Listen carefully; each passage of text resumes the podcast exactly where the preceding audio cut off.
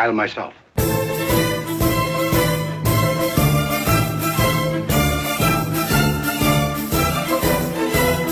To be or not to be? Inglorious Bastards. Ooh, that's a bingo.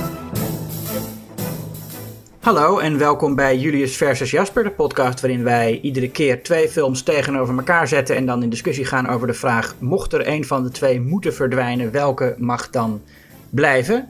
Mijn naam is Julius Koetsier, daar is Jasper ten Hoor. Hallo. Hallo Jasper, hoe is het? Goed. Ja? Ja, ik wou eigenlijk niet hallo zeggen. Ik wou eigenlijk eh, heel clever heil myself zeggen. Oh ja, zoals in een van de films die we vandaag gaan bespreken. Want we gaan het over een van jouw lievelingsfilms hebben, hè Jasper? Ja, oh, ik denk stiekem bijna nog wel twee van mijn lievelingsfilms. Oh, Maar één film die ik al heel lang tot de... Nou, eh, waarschijnlijk echt wel in mijn top 10 aller tijden heb staan, al jaren. Maar ik moet zeggen dat die andere film ook wel tot een favoriet is eh, gegroeid inmiddels. ja, nou, noem ze eens. Nou, laten we ze eens noemen inderdaad. Nou, mijn, mijn, een van mijn favoriete films aller tijden is To Be or Not To Be. En van eh, de film die we er tegenover zetten. Twee films die veel met elkaar te maken hebben eigenlijk. Ja. eh, is Inglourious Basterds van eh, Tarantino. Wat, Ja. wat mij betreft wel zijn beste film is. Ja, daar kan ik het ook wel mee eens zijn. Althans, een van de, eh, van de inwisselbare top drie bij mij. Die verder bestaat uit Pulp Fiction en Death Proof. Maar inderdaad, ik, zou, ik heb hem gisteren gekeken en ik dacht, ja, dit is toch echt wel een ontzettend goede film. En To Be or Not To Be is ook een van mijn eh, eh, eh, favorieten aller tijden. Die heb ik pas recentelijk voor het eerst gezien. En ter voorbereiding op deze podcast toen nog een keer. Maar ja, eh, Ernst Lubitsch, de regisseur, is altijd een beetje een blinde vlek voor mij geweest. Dus dat ben ik nu aan het corrigeren. Ja, ik heb hem toen ik eenmaal Billy Wilder had ontdekt, dacht ik, ik was de stap naar Ernst Lubitsch niet zo heel groot. Ja, ja precies. ik was ja. meteen ook verliefd op zijn eh, The Shop Around the Corner. Ja, Eh, en nou ja, toen kwam To Be or Not To Be. En ik wist niet dat ik dan nog een film nog leuker kon vinden dan, dan dat. Dus ik bijna denk ik, ik heb niet alles van Ernst Lubitsch gezien. Ik denk, het kan ook alleen maar tegenvallen nog nu. Als je twee Ja. van deze films hebt, hoe, hoe, hoe, wat is de rest van zijn oeuvre dan? En in ieder geval twee films die, nou ja, een soort van comedy en spanning heel goed mixen in over de Tweede Wereldoorlog. Dat is wat we nu eh, in petto hebben. ja twee ongelofelijke koorddans-acts. Ja, Films die, die eigenlijk niet zouden moeten werken of zo. Die, eh, het voelt zo eh, bizar om zeker To Be or Not To Be te kijken en te weten, dit was 1942. en Lubitsch maakt gewoon een, een, ja, een, een, een klucht over de Tweede Wereldoorlog, waarin hij ook de Tweede Wereldoorlog serieus neemt. mhm. Ehm, het werd hem in die tijd trouwens ook al heel erg kwalijk genomen en, en smakeloos gevonden in eh, veel eh, recensies van toen. Ehm, dus het is niet zo dat iedereen dat toen maar eh, oké vond. Ik denk dat de film nu, nu het een klassieker is, minder, hoe noem je dat, beledigend of, of minder respectloos wordt gevonden dan destijds. Ja, want, en het is ook zo dat, en daar komen we bij Tarantino ook op. Tarantino, die, hè, dat doet hij in zijn laatste film ook. Dan gaat hij een beetje een, loopt hij een loopje met de, eh, wat er echt is gebeurd. En Ja. het geval van eh, To Be or Not To Be is het natuurlijk dat lang nog niet alles... Nou ja, de hele Tweede Wereldoorlog was nog niet eens af. Ja. En, en, maar ook dat heel veel dingen die ze toen... Wisten ze toen ook nog niet. Die zouden zijn gebeurd in die tijd. Dus op zich is dat Ja. natuurlijk ook heel bijzonder om daar humor van te zien. Een ander voorbeeld is The, The Great Dictator van Chaplin. Ja. Ook zo'n film die dan Hitler op de hak neemt middenin... eh, of eigenlijk aan het begin van de Tweede Wereldoorlog was dat zelfs. Eh, ja, ja. Dus ehm, dat is inderdaad bijzonder te zien. En verder ehm, twee films met een, een nazi die nogal gefocust is op zijn bijnaam. Ja. ja. Ja, dus maar ja, goed, beide dus veel liefde voor beide films. Maar jij gaat het in dit geval wel opnemen voor Inglourious Basterds. Ja. Ja. Toch wel hoor. Ja, vind ik wel fijn dat ik het toch mag opnemen voor... Maar het is al een beetje spoilerig, maar tegen het einde zullen we allebei moeite hebben met... Mhm. Hè, want, want het zijn gewoon twee hele goede films. Dus bij deze een alvast aanraden, gaan ze allebei gewoon kijken. To be or not to be, daar beginnen we. Ernst Lubitsch. Hij is natuurlijk geboren in Duitsland, of natuurlijk, hij is geboren in Duitsland eh, in een Joodse familie. eh, is al ruim voor de oorlog naar Hollywood gegaan, in de jaren twintig. Dus niet, eh, er zijn heel veel regisseurs die natuurlijk toen de nazi's eh, eh, eh, groot werden, zijn gevlucht. Maar Lubitsch was daarvoor al naar Hollywood vertrokken. En staat dus vooral bekend om romantische comedies en kluchten. En waar To Be or Not To Be ook onder valt. Naast het feit dat het ook een van de beste oorlogsfilms aller tijden is. En veel van zijn films spelen zich af in Europa. Waar, veel van zijn Amerikaanse films spelen zich af in Europa. Waar wel iedereen gewoon Engels praat. Ehm, zoals ook To Be or Not To Be in Polen. En het begint meteen met een heel eh, charmant portret van Polen. Waar ook heel veel Jo- eh, duidelijk een heel Joods Polen, heel veel Joodse winkels laat hij zien. En je denkt meteen wat een, wat een of nou, van niet Polen, maar van eh, specifiek Warschau. En je denkt meteen wat een leuke stad is dat. Ja, en wat ook opvalt was de. En dat heb ik. eer- Ik weet niet meer welke film we dat besproken hebben. Maar bij deze film zit een soort. Er zit een voice-over. Een enthousiaste voice-over. Ja? En gaf een heel modern gevoel. Ja, het is sowieso een vrij moderne scène. Want het is inderdaad, je ziet Warschau en dan opeens loopt Hitler daar en staat iedereen een beetje te kijken. En dan gaan we uitleggen hoe dat toch komt. Dat Hitler daar in de, op de, in de staten van Warschau loopt. En eh, komen we binnen, eh, nou ja, bij het, eh, de, de hoofdpersoon, een, behoorlijke groep, krijgen we een theatergezelschap. Leren we kennen. Ja, geïntroduceerd dus in character als nazi's voor een toneelstuk over nazi's. En, en dan blijkt inderdaad dat, nou, dan ontmoeten we in elk geval Jozef Tura. Ja, het is dan 1939 speelt dit zich af, zeg maar. Waar Ja. ze dit, dus, dit toneelstuk maken. En ja, Jozef Tura, de, de, de hoofdpersoon. Een van Mhm. de hoofdpersonen. Ehm, in een toneelstuk. In het hoofdkwartier van de Gestapo. Met misschien wel een van de bekendste... Nou ja, waar ik mee wou beginnen ook eigenlijk... eh, eh, quotes uit van deze film. Met Hitler die binnenstapt en dan zegt... Heil myself. Ja, En in de, in de soort van remake die ik niet gezien heb van Alan Johnson met, eh, met Mel Brooks, is Ja. dat uitgebouwd tot, volgens mij wat ik begreep, een heel muzikaal nummer. Heil Myself.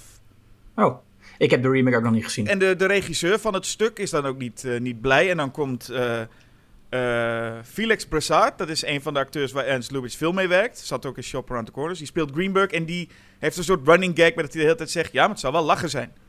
Die ja, wil de hele tijd een soort humor in, in, in, in de dingen, in de toneelstukken gooien. ja. En eh, eh, ja, dat is Greenberg en die is natuurlijk ook Joods. En wil heel graag een keer Shylock spelen, de schurk uit eh, Merchant of Venice. Ja. Ehm, dus dat, hij is, hij is vooral comic relief, maar hij heeft ook een soort iets tragisch over zich. En aan het einde krijgt hij ook een, een, een fijne, belangrijke rol te spelen. Zijn rollen worden steeds kleiner. Zij- En we hebben het nog maar over een, een bijfiguur, want dat is die. Maar hij heeft dan een, een soort van... Eerst is het dat hij de hele tijd soort van... Ja, dat zou wel grappig zijn, het zou wel lachen zijn. Dat Hire Myself vindt hij leuk. En dan hij heeft ook nog dat eh, de actrice met een, he- eh, een hele mooie jurk voor in een concentratiekamp komt. Vindt, zegt hij, ja, het zou wel grappig zijn. ja, en ja. inderdaad, dat hele idee dat zijn rol steeds kleiner wordt... terwijl zijn grote droom is om inderdaad om Shylock te spelen. Die eh, tekst, de bekende tekst van Shylock doet hij ook steeds, hè. Met if you, Mhm. if you prick us, do we not bleed. Dat is hij de hele tijd aan het doen. En dan voel je al, dit, dit, hopelijk komt dit aan het einde nou ja, terug. Ja, wat best ironisch is natuurlijk, want ja, dat, dat is een heel bekende, een van Shakespeare's bekendste monologen en wordt ook heel vaak in een soort antiracistische context gebruikt. Terwijl het is een heel antisemitisch stuk waar het vandaan komt. En uiteindelijk wordt Shylock vernederd en mag hij niet meer zijn geloof beleiden in Venetië. Hmm. Maar eh, ja, om, omdat Shakespeare dus ook zijn schurken vaak menselijkheid meegaf, is het wel een, een monoloog die nog steeds gewoon eh, werkt. Die Greenberg is, is één, één van twee, zou je bijna zeggen, bijfiguren. De andere, die eh, hebben we al even gezien, dat is Hitler. Ja. Speelt door Mr. Bronsky. Die krijgt, een, die krijgt een klein eh, momentje dat hij dus op straat staat. Iedereen staat om hem heen. En dan komt er een klein meisje naar hem toe. En die vraagt dan: Mag ik een handtekening, meneer Bronsky? Mhm. Ik dacht, dat is een grap van Ivonie. ja. Van, van, eh, van Harme. Eh, maar dat is inderdaad: Mag ik een handtekening, meneer Bronsky? En dan weet iedereen: Oh, het is Hitler helemaal niet. Maar Ja. die eh, Bronsky en, en Greenberg, dat zijn een beetje de bijfiguren. Een beetje, ja, ik zou soms kunnen vergelijken met de, de bejaarden van de Muppets, die een beetje af en toe samen daar rondlopen en commentaar geven. Ja, ik zei net comic relief, maar dat is natuurlijk iedereen is grappig in deze film. Ja, dat is ook, en dat maakt het ook lastig als je zo, of lastig niet per se, maar je bent zo film aan het kijken, je wil wat notities maken. En ik moest gewoon op een gegeven moment wel stoppen met dat ik niet elke zin eigenlijk wil opschrijven, omdat elke zin heeft wel iets, is wel leuk. Elk personage Ja. heeft wel een dingetje. Denk ja, daar moet je ook mee stoppen. Dat je niet op een gegeven moment alleen maar de hoogtepunten, want dat zijn er best wel veel. Ja, oh ja, ik wou nog één ding over die voice-over. Hij zegt, Hitler staat dan ook voor een Joodse deli te kijken. En dan zegt die voice-over, en zou hij naar billen willen? Nee, dat, dat kan niet, want Hitler is vegetariër. Oh ja. En nou vraag ik me af of deze film, in hoeverre deze film heeft bijgedragen aan dat broodje aap verhaal dat Hitler een vegetariër was. Dat was niet zo. Nee, Oh, dat, was ik, dat wist je, ik jij ook. gelooft het ook. Ja, nee, dat is onzin. Nou, hij, eh, de dokter zei dat hij minder vlees moest. Dus eigenlijk het ware verhaal is, is nog... Je, je weet, je ik snap niet zo goed waarom het ware verhaal niet bekender is. Want dat is namelijk dat de dokter zei dat hij minder vlees moest eten vanwege zijn flatulentie. Dus Hitler liet heel veel scheten en de dokter zei je moet minder vlees eten. En Hitler trok zich daar niks van aan. Ja, dat zou, dat, dat zou iets zijn waar Ed Lubis wel raad mee wist dan. Ja, maar in plaats daarvan hebben ze verzonnen hij was vegetariër en hij had maar één bal. Ook eh, onzin. Maar goed, die, Nou goed. Die, eh, dan hebben we het dus alleen nog maar over de bijfiguren. Maar je noemde het net al, we moeten eigenlijk naar de, de, de hoofdfiguren. Het zijn eigenlijk een, een, een, een driehoeksverhouding. Eh, en die, die leren we een beetje kennen doordat het toneelgezelschap... want die mogen dat stuk over de nazi's niet meer spelen. Dat zou, Mhm. eh, eh, nou ja, dat zou Hitler niet zo leuk vinden. Dus ze gaan Hamlet spelen. En dan krijgen we de drie eh, hoofdpersonen. We noemden net al de eerste, Joseph Tura. Gespeeld door Jack Benny. Ja. Een, een arrogante acteur. Een beetje het stereotype acteur die zichzelf heel geweldig vindt en, en heel erg smiert. Wat wel leuk is, is dat ik heb altijd een beetje het gevoel van die tijd. Heel veel van de acteurs konden ook wel een beetje zo zijn. En dat Jack Penny zelf, de acteur, juist totaal niet zo is. Hm. Eh, omdat hij echt vereerd was en bijna het ook wel heel erg spannend vond dat Ernst Lubitsch echt hem wilde hebben voor die rol. En hij dat bijna ook niet begreep. Van, Nou, hij was een komiek vooral. En dit was toch een rol die iets meer vraagt dan alleen maar dat. ja. Of nou ja, meer, dat is misschien een beetje lullig, want comedy is ook heel moeilijk. Maar die iets anders vraagt dan eh, eh, eh, alleen maar... die ook wat pathos vraagt. Maar wel- hij wel gewoon het grappigste is. Zijn persoon is wel het grappigste. Hij krijgt het me- de meeste grappen naar zich toe. Want de andere twee belangrijke acteurs in het verhaal, die zijn ook een stukje minder grappig. Hoewel Maria Tura, dat is Mhm. zijn vrouw, gespeeld door Carol, ja, Carol Lombard. Carol Lombard, die is ook wel heel geestig. haar rol wil ook wel geestig zijn. Ja, vind ik ook. Zij doet het heel goed. En ja, zij is tragischerwijs eh, een maand voordat de film uitkwam of zo overleden. Omgekomen bij een eh, vliegtuigongeluk. Ja. Toen was ze al wel een beetje een oorlogsheld. Daar heeft ze ook medaille voor gekregen. Vooral dat, voor dat, omdat ze niet... Ze heeft niet gevochten of zo, maar ze heeft heel veel geld ingezameld. Mhm. Waarvoor ze, hoe noem je dat? Ge- geëerd is, de, officieel. Ja. Ja. Ja. het is heel tragisch dat zij op 33-jarige leeftijd al... eh, in januari tw- ne- 1942 is ze dan inderdaad overleden. Ehm, en ook een en al... En dat vind ik sowieso fijn aan deze film. Het zijn al, allemaal mooie, positieve verhalen van de set ook. Iedereen had het heel erg naar zijn zin. Dat... Nou ja, heb je nu ook steeds... Er komen allemaal verhalen van filmsets met het was niet fijn. En, en hier hoor je de hele tijd Ernst Lubitsch. Het was, het was gezellig, het was fijn. Iedereen had een leuke tijd, ging naar elkaar... Kwam ook naar de set om te kijken naar hoe ze samen speelden. Dat idee. Oh ja, ja, het is zeker in die tijd eh, is het inderdaad vaker dat je hoort van nou, eh, eh, Victor Fleming die sloeg erop los op de set van Wizard of Oz. En, Ja, en, en Ja. Dat is heel, het is heel fijn om ook gewoon dat te horen. Dat je ziet aan zo'n film van, oh, dit, hopelijk was dit ook een beetje zo. En dan is het ook gewoon zo'n gezellige gezelschap. Maar dat zijn de verhalen Ja. natuurlijk. Ik bedoel, Carol Lombard is natuurlijk dood, dus die heeft nooit kunnen zeggen wat, eh, wat zij ervan vond. Nee, die heeft, wel, die heeft wel dingen gezegd over tijdens het opnemen. Dat ze wel Oh ja, ja, maar goed, dat, ja, oké. Die heeft niet, ja. de- nee, niet jaren later nog een interview gedaan. Nee, dat klopt. Ehm, en de laatste eh, van de drie, het drietal is dan eh, Robert Stack. Die speelt piloot eh, Stanislav Sobinski.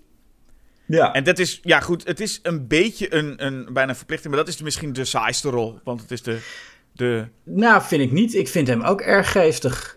Hij is wel redelijk geestig, maar het is wel de beetje de van de het is de, hoe heet die ook alweer, die vierde eh Mark's Brother? Beetje dat idee. Je, Oh je, ja, je hebt altijd eentje, want ja, je kunt niet een wedstrijd Nee, doen met hij is- wie is grappiger, hij is- hij of Jack Benny, want dan verlies je het. Ja, nee, dat is zo. Maar hij is niet, hij is niet de aangever. Want hij, in het begin is, wordt hij heel, vind ik hem heel, eh, ik vind hem vooral ja, in het begin heel geestig, als een beetje een dummy. Een, een, een domme, knappe jongen die daar, eh, eh, die heel erg fan is van Maria Tura. En die een beetje eh, heel naïef opdringerig is, zoals veel mannen dat zijn. Daar is trouwens ook nog een, een mooie vergelijking met Inglourious Basterds eh, te maken. Met het, het personage van Frederik Soller in Inglourious Basterds. Hoewel die natuurlijk veel onsympathieker is uiteindelijk. Ja. Maar aan het begin lijkt het erop dat die, eh, die eh, eh, Stanislav Sobinski ook zo iemand kan zijn. En dat, ik vind het ook wel het mooie, ook iets wat deze film gemeen heeft met Inglourious Basterds, hoe onvoorspelbaar het in het begin nog is waar het heen gaat en hoe personages zich gaan ontwikkelen. Ja. Want die, die, die Sobinski, dat lijkt dus echt een, in, in zijn eerste scène, waarin hij fan is van Maria Tura en haar kleedkamer binnenkomt en zegt van, nou, wij moeten samen zijn. Dan denk je echt, oh, dit is een of andere creep. Die, eh, eh, die, die moet je niet in je buurt willen.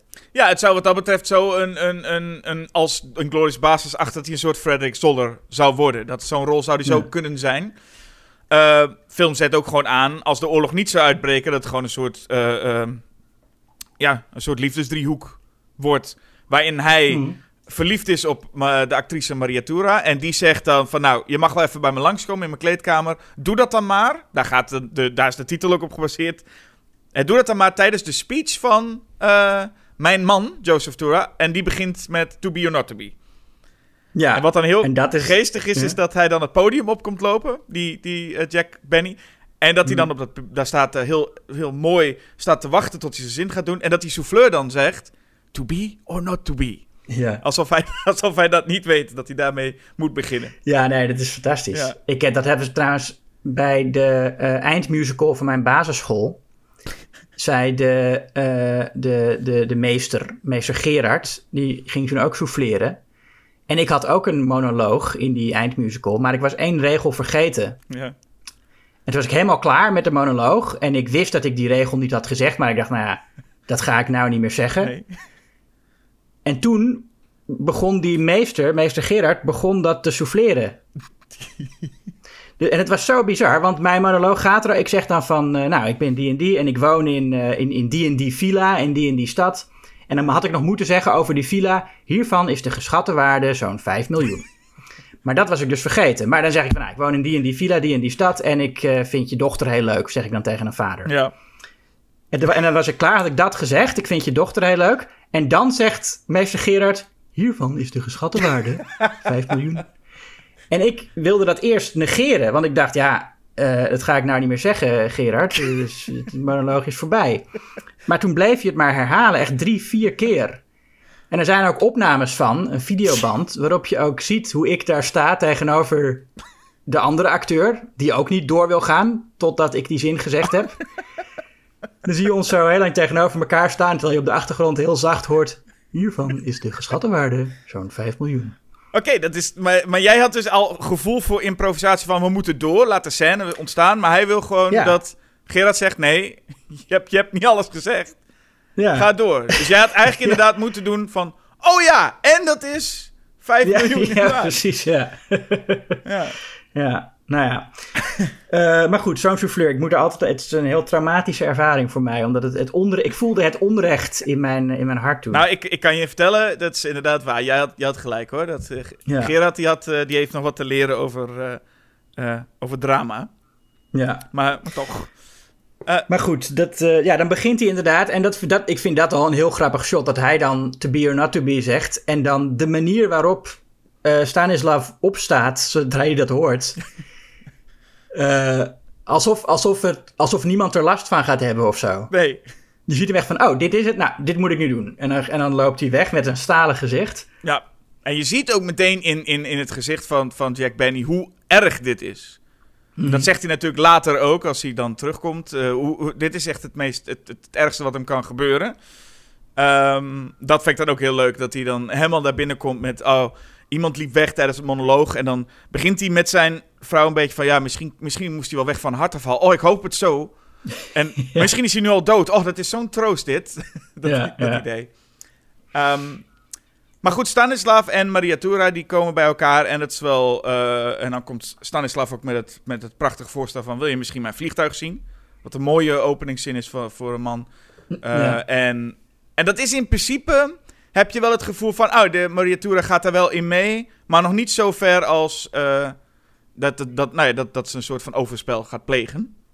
Mhm. Maar ze vinden het wel interessant, deze jonge piloot. Ja, en op dat moment weet je ook voor mij nog niet echt wie nou de hoofdpersoon gaat zijn. Daar wacht de film ook een tijdje mee met die... eh, de, de personages draaien een beetje om elkaar heen en je denkt van nou, wie, om, om wie ga- zou het nou eigenlijk uiteindelijk gaan? Ja.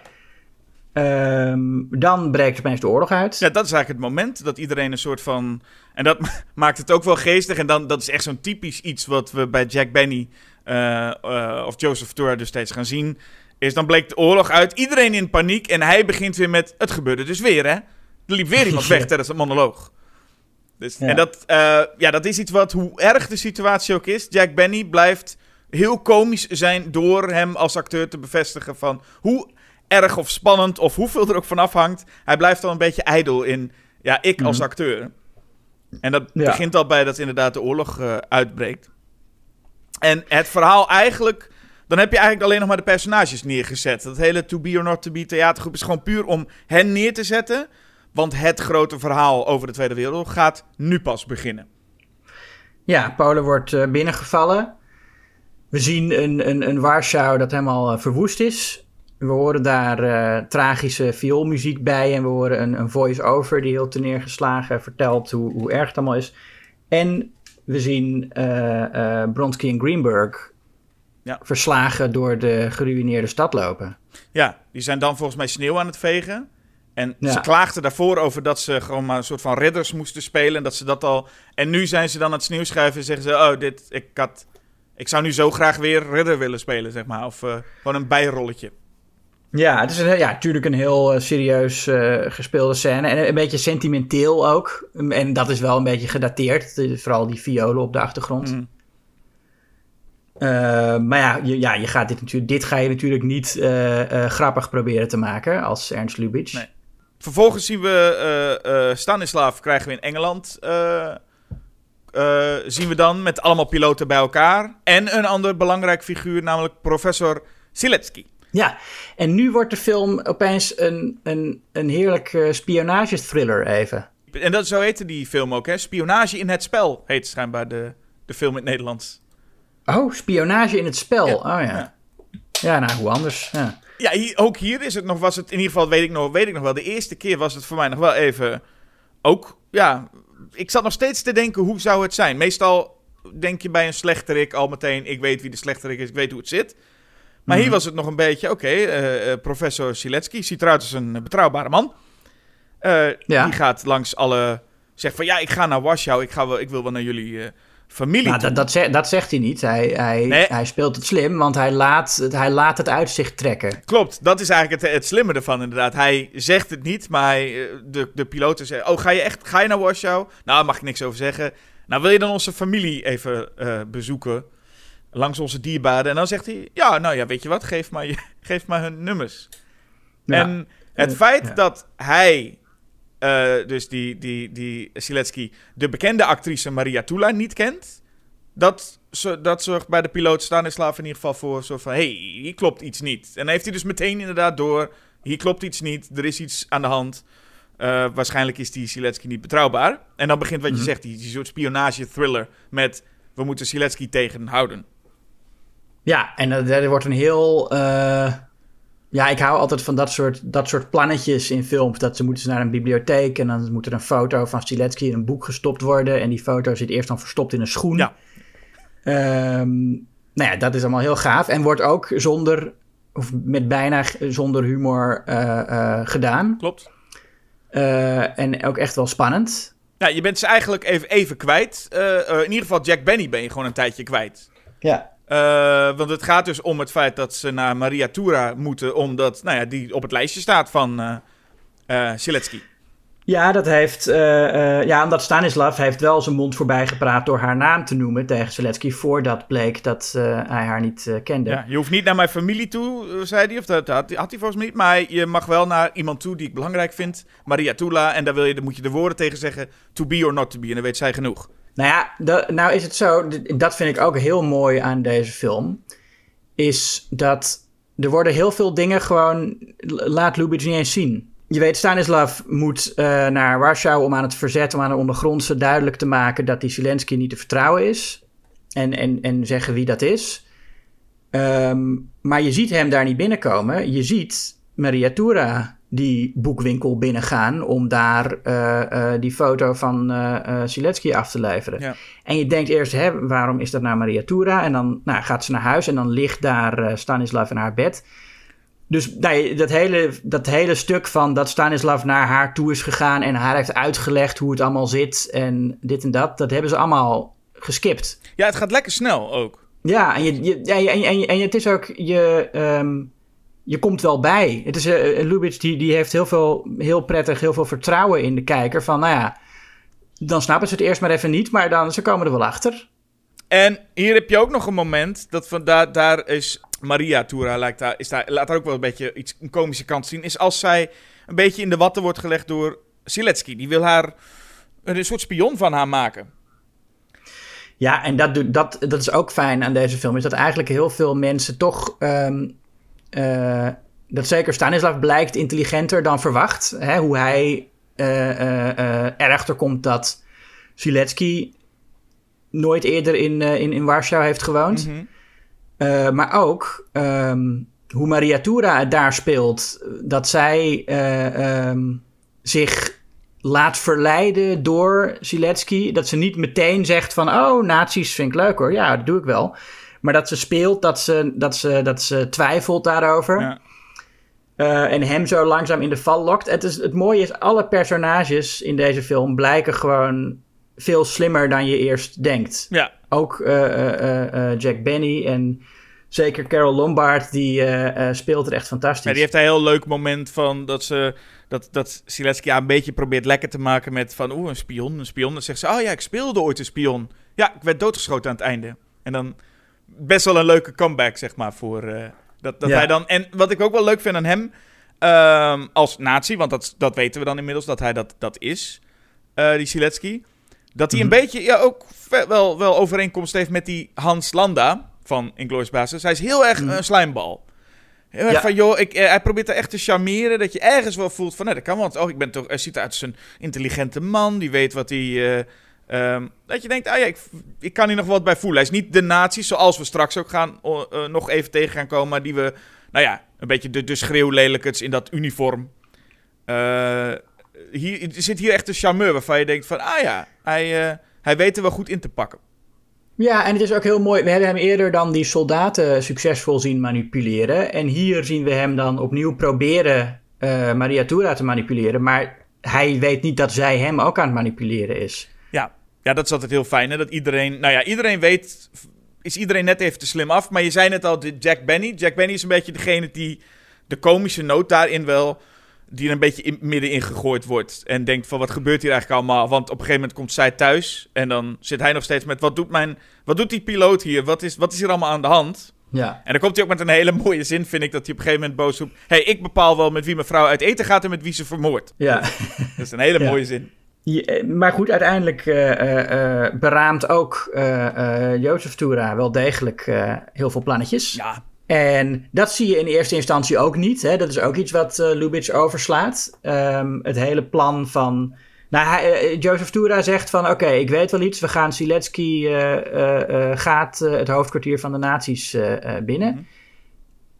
En dan wordt daarna pas onthuld dat ze dat eh, ehm, naspelen. Dus dat, dat, dat, dat zij in hun theater een soort nep hoofdkwartier van de nazi's hebben gebouwd... waar de hele theaterploeg allemaal militairen speelt. Je zit ook echt, ik zat, je zit ook op te hopen gewoon van wanneer, kan het hele, wanneer wordt het hele theatergezelschap gebruikt om mee te spelen.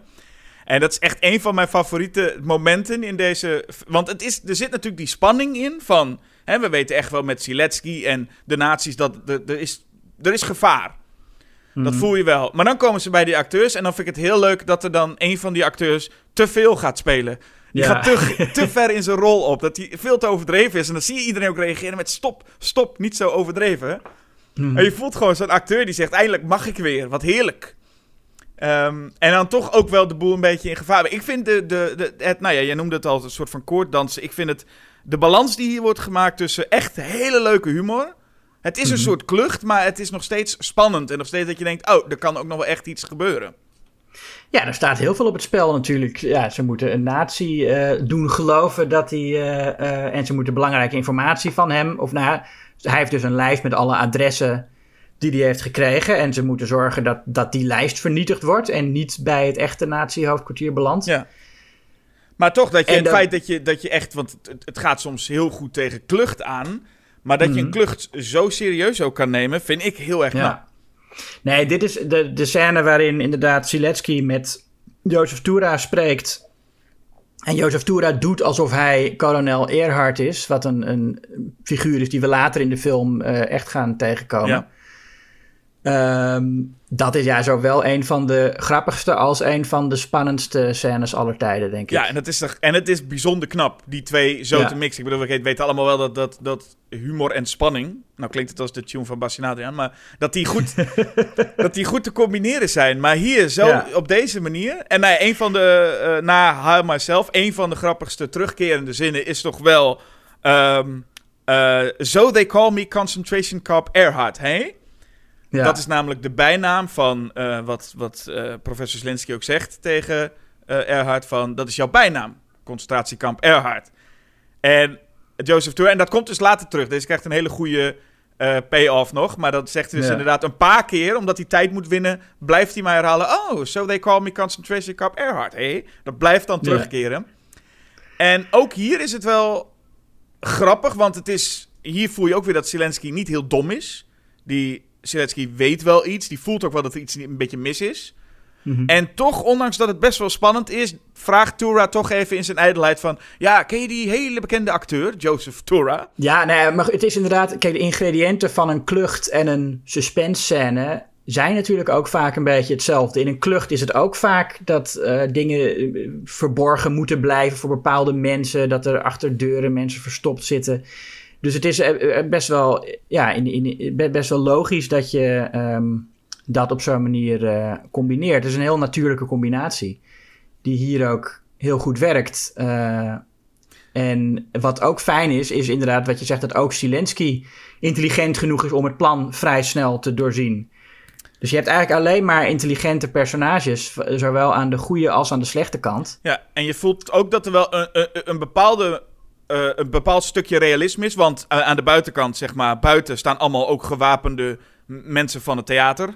Waaronder de regisseur en een paar andere acteurs staan buiten te wachten. Ja. Dus je weet ook, eh, deze film gaat, hoe gaat dit aflopen? Ook als Zelensky wel doorheeft dat het een acteur is, dus dat het niet de echte Erhard is. Hoe gaat hij daaruit komen? Wat gaat er gebeuren, zeg maar? Je, je voelt wel, Ja. dit, dit gaat niet makkelijk opgelost worden. Want zelfs als wat er dus gebeurt, en dat gebeurt, Zelensky wordt neergeschoten, denk je ook, je- en wat gaan ze nu dan doen? Ik, ik, op een of andere manier heb ik niet de hele tijd, oh ja, dan gaat hij natuurlijk dit doen, en dan gaat zij dit, en dan eindigt het zo. Ik had daar de eerste keer, weet ik nog, echt wel een gevoel, wat zal er nu gaan gebeuren? ja, ja, Hoe zeker. komen ze hieruit? Wat gaan ze nu doen? En dat vind ik heel fijn aan een film. En dit blijven ze tot het einde doen. Want de eerstvolgende, Ja. dus nou ja, we zeiden net al dat mensen dit vooral moeten kijken. Ik hoop dat iedereen de film natuurlijk gezien heeft voordat ze dit luisteren, want we, we vertellen gewoon alles. Mhm. Maar de eerste stap is al dat dus eh, eh, Joseph Tura de professor Zelensky gaat eh, imiteren. Ja, Zelensky wordt doodgeschoten. en dan heeft, Jozef, heeft Tura inderdaad het idee. En dat wordt ook niet laten zien hoe hij dat idee krijgt. Maar dan zien we hem later in vermomming als Zelensky teruglopen naar het hotel waar Zelensky verblijft. En waar ook Maria Tura op zijn hotelkamer nog zit. En een goede, goede make-up. Overtuigende Zelensky speelt hij eh, ja? met ja, nee, zeker, zeker. Ik, ik had bijna in het begin nog even dat ik moest kijken van... hebben ze nou dezelfde acteur? Met Jack Benny stem of zo? Want het is met het baardje en de snor... Het is heel duidelijk, maar je hoort heel duidelijk dat het Jack Benny is. ja. Ehm, maar dat, ja, het is over- overtuigend gedaan. En dan gaat hij naar de echte. Dus hij gaat nu vervolgens... Eerst speelde hij Earhart. En nu gaat hij naar, als Zelensky, naar de echte Erhard. Ernhard. Ja. En dan komt inderdaad, eh, zegt de echte Erhard ook. So they call me concentration camp Erhard. Ja. En dan re- Eh. reageert Joseph Tura echt heel trots als hij dat hoort. Zo van, ah, ik dacht al dat u precies zo zou reageren. Hij is helemaal blij Ja. dat hij dat eh, doet. Ja. En deze er. Earnhardt die wordt gespeeld door Sick Ruman. En die, staat, die is best wel bekend door zijn, eigenlijk zijn hilarische hoofd. Want dat heeft hij. Hij heeft een hilarisch hoofd. Ja. En de mimiek. Het is ook niet voor niks. Hij speelde in eh, Night of the Opera van de Marx Brothers. En dan, dan nee, dat, dat, dat, dat zie je ook wel aan hem af. En hij speelde een soortgelijke rol, wat ik wel bijzonder vind, in, in Stalag 17 van Billy Wilder. Oh ja. En het feit wat daarin is, dat ook, daar is ook best wel veel frictie met dat het soms echt kluchtige humor is. En soms gaat het echt over eh, nou ja, gevangenen in de Tweede Wereldoorlog. Mhm. En is het ook best spannend. Die film is, heeft ook wel veel raakvlakken op. En daar wordt het ook wel echt best wel even lastig om te zien. Dat je denkt, oké, er wordt heel veel gepraat over die, die, die heftige naties en wat ze allemaal niet kunnen. En dan komt Zik Ruman met zijn hele geestige hoofd daar binnen. En speelt ook altijd een beetje klungelig. Want dat is hij hier ook. Hè? De manier op hoe deze man geschrokken kan kijken. En, en ja. dat is, dat, het, is bijna soms een tekenfilmfiguurtje waar zijn ogen ja, eruit enorm. poppen. Ja, zo'n, echt een, een, een rubberen gezicht heeft hij. Ja, ja, heel, Ehm, heel goed. En hij speelt ook veruit de meest karikaturale rol van de film. Ja, Eh, maar het leuke is ook zijn Erhard. Hij is wel een stuk dommer dan de andere personages, maar ook hij kan wel plannetjes doorzien. Eh, hij, speelt, hij speelt het als een idioot, maar hij is niet per se een idioot. Hij is, hij is heel arrogant natuurlijk en ijdel ook. En als hij, als, als, als hij een fout heeft gemaakt, dan schuift hij dat af op Schultz, zijn, eh, zijn adjudant. Ja, ook weer een terug, echt zo'n terugkeer. Er zitten heel veel running gags in dit ding. Maar het is ook Mhm. weer zo'n terugkeer dat hij steeds Schultz roept eh, Ja. als er weer iets mis is gegaan. Maar hij is geen, eh, hij is geen complete idioot. Hij, want hij, ook, ook hij is wel, en dat moet ook wel, want dan, dan hou je toch een zekere dreiging dat ook hij in staat is een, een plan te doorzien. Ja, ja en, en wat ook, die, dus over die terugkerende grappen is ook leuk dat ook hier gaat, kan Joseph Tura het niet laten om toch even weer te praten over, ken je die, trouwens die acteur Joseph Tura? En hij kreeg telkens nee te horen met nee, nee, daar heb ik niks van gehoord. En dan is hij teleurgesteld. En nu heeft hij eindelijk iemand gevonden die zegt ja, ja, ik heb Joseph Tura ooit zien spelen. Ja, ja, wat hij deed met Shakespeare, dat doen wij met Polen. Ik, oh, Ja. zo. Eh, ja, dat is ook een regel trouwens die bijzonder controversieel was. Er waren critici die die regel in het bijzonder uitlichten als eh, waarom deze film zo respectloos was. En de spanning blijft wel gaan, omdat dus die Zelensky bekend is dat die Zelensky dood is. En dan stuurt Ernhard eh, de eh, Joseph Tura als acteur naar een ruimte waar ook de dode Zelensky, Zelensky ligt, ja. Ja, dat is dan een soort poging om hem, eh, eh, nou ja, psy- psychologische oorlogsvoering. Van we weten dat hij een bedrieger is, maar dat gaan we niet gewoon tegen hem zeggen. Eh, we doen hem in één ruimte met het lijk van de persoon die hij imiteert. Ehm, nou is het eerder, hebben we al gezien dat, eh, dat eh, Joseph Tura een, een extra baard heeft meegekregen van, van het theatergezelschap. Ja. En dan zit hij inderdaad, en dan zit hij daar, en dan ziet hij een scheermes liggen. En dan kun je al, als je een beetje doordenkt, eh, bedenken wat zijn plan is. Namelijk dat hij, en dat zie je dan allemaal niet, maar dat hij de baard van Zelensky gaat afscheren en daar die neppaard op gaat plakken. Zodat het lijkt alsof, Zelens, of alsof de echte Zelensky de neppe is. Ja, en ook dat is dan dus hier ook weer fijn. Want je denkt, als stel je zou in een, in een klucht- of tekenfilmachtige eh, situatie zitten. Dan voel je van, oh, hij zit in die ruimte, nazi's aan de andere kant. Ja, hij kan uit het raam springen, weet je wel. En dan rijdt hij net een vrachtwagen met kussens en dan valt hij op. Weet dat idee, maar je voelt hier wel duidelijk aan... Zo, daar gaan ze het niet... Zo makkelijk gaat Ernst Lubitsch zich er niet van afmaken. Dus je voelt echt, hoe ga je hieruit komen? En ik vind het heel fijn dat er soort van twee manieren zijn hoe die hieruit kan komen. En allebei worden ze gebruikt. Dat is heel fijn. Dus eerst heb je de baard, hè? Mhm. Dat hij dan inderdaad een beetje aan het bluffpoker is. Van, eh, ik, ik, nou ja, heeft hij misschien een nepbaard, deze dode Zelensky. En dan trekken ze eraan en dan is het inderdaad een nepbaard. Mhm. Dus dan is hij al vrij, zeg maar. Dan heeft hij met, nou ja, best wel een slim plan... heeft hij eh, ervoor gezorgd dat hij vrij is. En dan komt het hele theatergezelschap nog binnen om hem te redden. ja. Wat ook een Als het, prima als manier het al was gelukt geweest. Ja, wat, wat ook een goed plan van hun is. Maar zij weten natuurlijk niet dat, hij- dat het hem al gelukt is om vrij te komen. Nee, en ik vind het wel een heel... een heel fijn plan, want er komt ook echt een van de allerleukste zinnen uit. Met dat de, de theatergezelschap staat met nee, dit is ook een bedrieger. Dus op een of andere manier heeft die Ernhard nu ontdekt dat er dus soort van twee, bijna twee bedriegers zijn die Zelensky speelden. En Ja. dan komt eh Rawitz, heet dat, is die man die volgens mij ook over, die over de top speelde. Die staat er dan vol overgave. Oh, wat heb je voor jezelf te zeggen? Het is een man met een baard en je hebt er niet eens aan getrokken? ja. Nou, sorry, dat, dat, dat is toch al... Nou ja, goed. ja, dat is ook mijn favoriete regel uit de film. Dat is toch goud? Het is een man met een baard Ja. en je hebt er niet eens aan getrokken.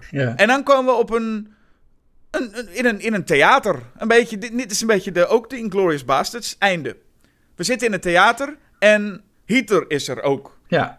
nou ja, dat is de, dat is- daar zijn de vergelijkingen wel heel, eh, heel duidelijk. Ja, en ook, eh, ook in die zin dat theater ook gebruikt wordt, zoals Tarantino film gebruikt, eh, om de boel tot een goed einde te brengen. Dus dat Greenberg uiteindelijk zijn Shylock-monoloog mag gebruiken om de list te doen slagen. Ja. Ja, en die eh eh, Bronski speelt dan vervolgens, mag weer Hitler spelen. En dat is eigenlijk een, allemaal een reden om, nou ja, er- eh, te, te kunnen vluchten met z'n allen. Dus dan is Bronski weer Hitler en dan is, en iedereen gaat als nazi vertrekt. Eh, behalve Greenwood, dus die inderdaad Shylock even mag spelen. En ze vertrekken met z'n allen. En dan is er nog één laatste payback. Want in principe had het hier ook klaar kunnen zijn dat ze wegrijden. Maar ze wil Earnhardt toch nog één keer een, nou ja, ook, ook met hem nog even afrekenen. Ja, dat is ook wel belangrijk dat dat gebeurt, die Erhard. Dat is toch ook een, eh, een van de voornaamste antagonisten van de film. Ja, maar we hebben hem wel op zich verslagen achtergelaten. Je had hem gewoon daar kunnen laten met dat hij al een beetje verslagen was in die zin. Ja, maar we willen nee, hem nog één niet- extra duwtje geven. En we Ja. hebben natuurlijk Bronski als een overtuigende Hitler. Dus 1 en 1 is 2. Ernhard ziet dat Maria Tura nog een nieuwe scharrel heeft. En hij denkt, ho, ho, ik ben wel benieuwd. Ik vind het wel interessant. Ik blijf even wachten. En dan komt vervolgens Hitler binnen. Ja. En is hij helemaal... Nou ja, da- en daar gaat zijn, zijn hoofd op het meest tekenfilm natuurlijk. Dat bijna de ogen en alles eruit sp- spatten Uh-huh. eh, bij deze acteur. En dan, wat wel grappig is, is dan schiet hij zichzelf neer. Ernhard. Mhm. En ik meende iets te lezen dat, het, dat ze eigenlijk dat wilden doen. En dat er dan... Maar dat ze er toch nog een grapje later bij verzonnen. Met van dat het zelfs dat niet gelukt is. En dat hij dan... Ja. En dat hij dan... Dat dan alsnog Schultz roept en hem de schuld geeft. Ja, dat is ook wel een beetje een, een soort Looney Tunes einde voor hem ook. Want het was in die tijd ook verrassend vaak kwam het voor dat eh, personages in tekenfilms eh, als clue dan een pistool pakten en zichzelf eh, door de kop schoten. Ja. Ehm, en dat is hier ook. Nou ja, dat, dat, ik, ik weet niet waar Erhard zichzelf heeft geschoten, want dat zie je niet. Maar dat, dat hij dan toch nog Schultz erachteraan Ja, maar dat voelt, want, want, want het was ook dat hij... Ik bedoel, als je dat nu inderdaad ook zegt, dat tekenfilmfiguren ook altijd een, een pistool pakten, dat kun je nu niet meer voorstellen, want het is best wel een heftig Nee. iets, zelfmoord, Ja. om daar zo mee om te gaan. En hier gebeurt het dus ook als een grapje. En het schijnt dus dat inderdaad Lubitsch op, als laatste moment dacht, oh, ik vind het nog wel grappig dat hij zelfs dit niet kan en dan nog een keer Schultz roept, gewoon als een running gag nog extra. Want ik voelde Ja. ergens als van, hebben ze dat toegevoegd omdat het te heftig was. Terwijl dat op een of andere manier daar... Nou ja, was het gewoon een grapje. Het is een grapje als een scène eindigt met iemand die maar een pistool in zijn, eh, tegen zijn slaap zet. ja, ja. Ja, dat zijn, daar zijn de tijden wel in veranderd, dat dat nu wel echt heftig is. ja. Maar goed, het, blij- het blijft een nazi natuurlijk. Het blijft een nazi. Dat moet je niet vergeten, Jasper. Nee, dat is waar, dat is waar. Nou, uiteindelijk worden onze helden eh, goed ontvangen in Engeland, waar ze met een parachute eh, neerkomen. En mag Tura dan daar Hamlet gaan spelen? Ja, en hier vind, dit vind ik ook wel erg, eh, erg leuk. Want dan zit hij, eh, staat hij Hamlet te spelen. Sta, eh, Stanislav zit in het publiek. Dus de piloot zit in het publiek. En dan begint hij met To Be or Not To Be. En dan staat een hele andere dude op. Ja. En die gaat weg. En dan hoe Stanislav ook vol, vol verbazing reageert en realiseert en dat ze elkaar dan aankijken. Ja, dat is heel fijn. Ja, het is ook vooral fijn dat ehm, het niet moralistisch eindigt met van... oh, Maria Tura eh, heeft niet meer allemaal scharrels om zich heen of zo. Nee. Het lijkt gewoon dat ze ook in Engeland iemand gevonden heeft. Ja, maar ook zo fijn dat Stanislav dan ook een soort van beledigd is met... hey, wacht even, Ja. ik, ik Ja. was toch de scharrel? Nou, zoveel dus. Nou ja, dit is bijna wat ik al dacht dat, dat je ongeveer doet. Is de hele film doorspreken en dan heb je nog... Ja, ik, ik, ik, heb het gevoel dat we hier meer dan ooit gewoon de film hebben, hebben be- samengevat of zo. Eh, ik hoop dat we nog wel iets hebben kunnen toevoegen om het, eh, dat je niet gewoon net zo goed die film nog een keer had kunnen kijken. Dat is in dit geval maar zo. Als we ook maar iemand enthousiast hebben gekregen om deze film te zien, dan vind ik dit al een, eh, een win-situatie. Ja. Ja, nou ja, goed. Het is, een, het is een bijzondere combinatie van genres. De klucht en de oorlogsthriller. ehm, die, nou ja, wat we net al zeiden, best wel natuurlijk blijkt te werken. Omdat kluchten ook vaak eh, een soort spanningselement hebben. Ehm, en omdat het, ook omdat het belachelijk maken van de nazi's natuurlijk eh, heel natuurlijk is. Het is super snel. super scherpe dialogen. De personages zijn allemaal memorabel. Er zitten zinnen in, allemaal echt, echt, echt, nou ja... Ik wou bijna zeggen, de Big Lebowski is er niks bij wat betreft alle one-liners die zo ontzettend scherp en geestig zijn. Ja, je moet niet vaak het woord perfect gebruiken, maar bij, ik, ik, deze scharrelt voor mij wel echt dicht tegen perfectie aan wat betreft film. Ja, zeker. En het is ook een film waarin de kunst gebruikt wordt om de nazi's te verslaan. Uh, waarin theater gebruikt wordt om ze voor de gek te houden. En uh, ook de geschiedenis van theater. En uh, met, nou ja, met, met, met die uh, Shylock-monoloog. echt gebruikt wordt om die nazi's te misleiden. En het is ook iets, ik, ik denk van de, de nazi's hebben dat allemaal. De nazi's zijn heel theatraal van zichzelf. Hè. Het is allemaal uiterlijk vertoon. Maar zij hebben geen gevoel voor kunst. En daarom trappen ze er ook telkens in. En dat is iets wat uh, we nu ook gaan bespreken. Ja. Met een andere film die dus heel veel op lijkt. En dat is uh, Inglorious, Inglorious Bastards. Bastards. Ja. Um, en ik heb af en toe even uh, uh, gezocht. En het, het is, ik heb het her en der ook wel gevonden. Dat uh, Tarantino ook To Be or To Be wel als een inspiratiebron heeft gebruikt voor deze film. Ja, zeker. Ik denk dat Inglourious Basterds, nou, naast dus de spaghetti western, waar hij heel duidelijk door geïnspireerd is, en uh, Inglorious, The Inglorious Basterds van Enzo Castellari, waar de film naar vernoemd is, um, dat hij ook vooral wel geïnspireerd is door meerdere oorlogsfilms die tijdens de oorlog werden gemaakt. Uh, ook uh, Stalag 17 en Five Graves to Cairo. En uh, de Fritz Lang film um, Hangman Also Die. Waarin um, die film die is dus gemaakt tijdens de oorlog, 1942. En die gaat over het feit dat Reinhard Heydrich is uh, dood is, is vermoord. Of nou, is, hoe noem je dat? Uh, assassinated. Uh, nou, doodgemaakt. Ja. En dat nieuws was in Amerika bekend, maar ze wisten helemaal niet hoe dat gebeurd was. Dus toen heeft Fritz Lang een film gemaakt, Hangman Also Die, omdat Heydrich ook bekend stond als The Hangman. omdat hij heel veel mensen heeft opgehangen natuurlijk. Um, waarin dus het gaat over het complot om hem te vermoorden. Waar ze dus helemaal niks vanaf wisten hoe dat allemaal gegaan was. Maar heeft, heeft, hebben ze gewoon verzonnen uh, uh, hoe dat uh, in zijn werk gegaan zou zijn. En nou ja, zo, dat, zoiets doet Tarantino ook. Hij maakt een film een beetje in de stijl van de oorlogsfilms die toen gemaakt werden. Ja. Um, ik moet trouwens nog wel zeggen, omdat... jij noemde net een paar titels die tijdens de oorlog gemaakt zijn. Maar Stalag 17 is in de jaren 50 gemaakt. Oh ja, ja, nee, natuurlijk. Ja. Maar in, in, in de stijl van die, want dat waren namelijk natuurlijk ook. Uh, uh, Hangman Also Die is gewoon een heel snelle, spannende thriller.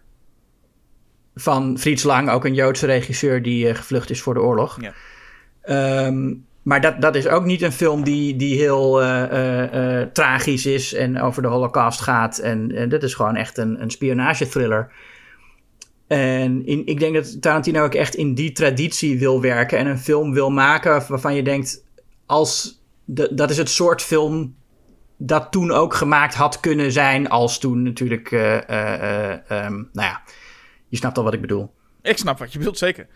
En het is natuurlijk ook een feit, dat is algemeen bekend bij Tarantino toch, die schraapt volgens mij allemaal films bij elkaar en, en nou ja, laat zich inspireren door, nou ja, je kunt eigenlijk bij Tarantino elke film volgens mij 20, 30 andere films noemen van dit komt daar vandaan, dit is daarop geïnspireerd. Ja, ja, ja. Um, Begint hier al bij het, bij het Universal logo, hè? Het is het, het logo dat in de jaren 60 gebruikt werd door Universal. Mm. Waardoor we ook meteen het idee hebben van, oké, okay, dat is dan een nou ja, spaghetti western waarschijnlijk waar hij daarmee naar verwijst. Ja, en inderdaad, de titel zei je al, hè? Enzo uh, Castellari had dus een film, The Inglourious Bastards, in de jaren 70. Uh, en hij, Tarantino dat een beetje vaag waarom hij deze film met een extra U in Inglorious heeft... eh, Ja, en een E in plaats van een A in eh, Bastards. ja, en dat is altijd een beetje vaag om waarom die spelling. Maar goed, dat... eh, en, Ja, zo, zo staat het geschreven op een geweer van een van de Bastards. En ja, de, de- dus die kunnen gewoon niet zo goed spellen. En, en over die Castellari gesproken trouwens, die heeft op een gegeven moment ook een, kleine cameo. Eh, in, de, in, de, in, de, Ja. in de credits staat hij dan als zichzelf. Ja, dat is ook raar. Hij speelt, hij speelt een Hij speelt- nazi-officier of zo. Ja, en hij, hij staat dan net op de achtergrond. En dat is ook alweer iets geestig dat hij staat op de achtergrond. Op een gegeven moment zie je hem heel even zijn middelvinger opsteken richting de camera. Oh, Dus- dat heb ik niet eens gemerkt. En, en, en een film die alle kanten een beetje op lijkt te gaan. En het blijkt dan een beetje uit de, de, de, credits. Eh, we krijgen drie soorten lettertypes en stijlen voor de opening credits met acteurs. Ja, Dat zal ongetwijfeld ook ergens op geïnspireerd zijn. Of dat dat vroeger ook in bepaalde films zo gebeurde. Ik weet het eigenlijk niet. Maar ja ik, ik vind het een beetje, het is misschien een beetje lullig of zo, dat hij de, de hoofdrolspelers in de films een heel mooi lettertype geeft.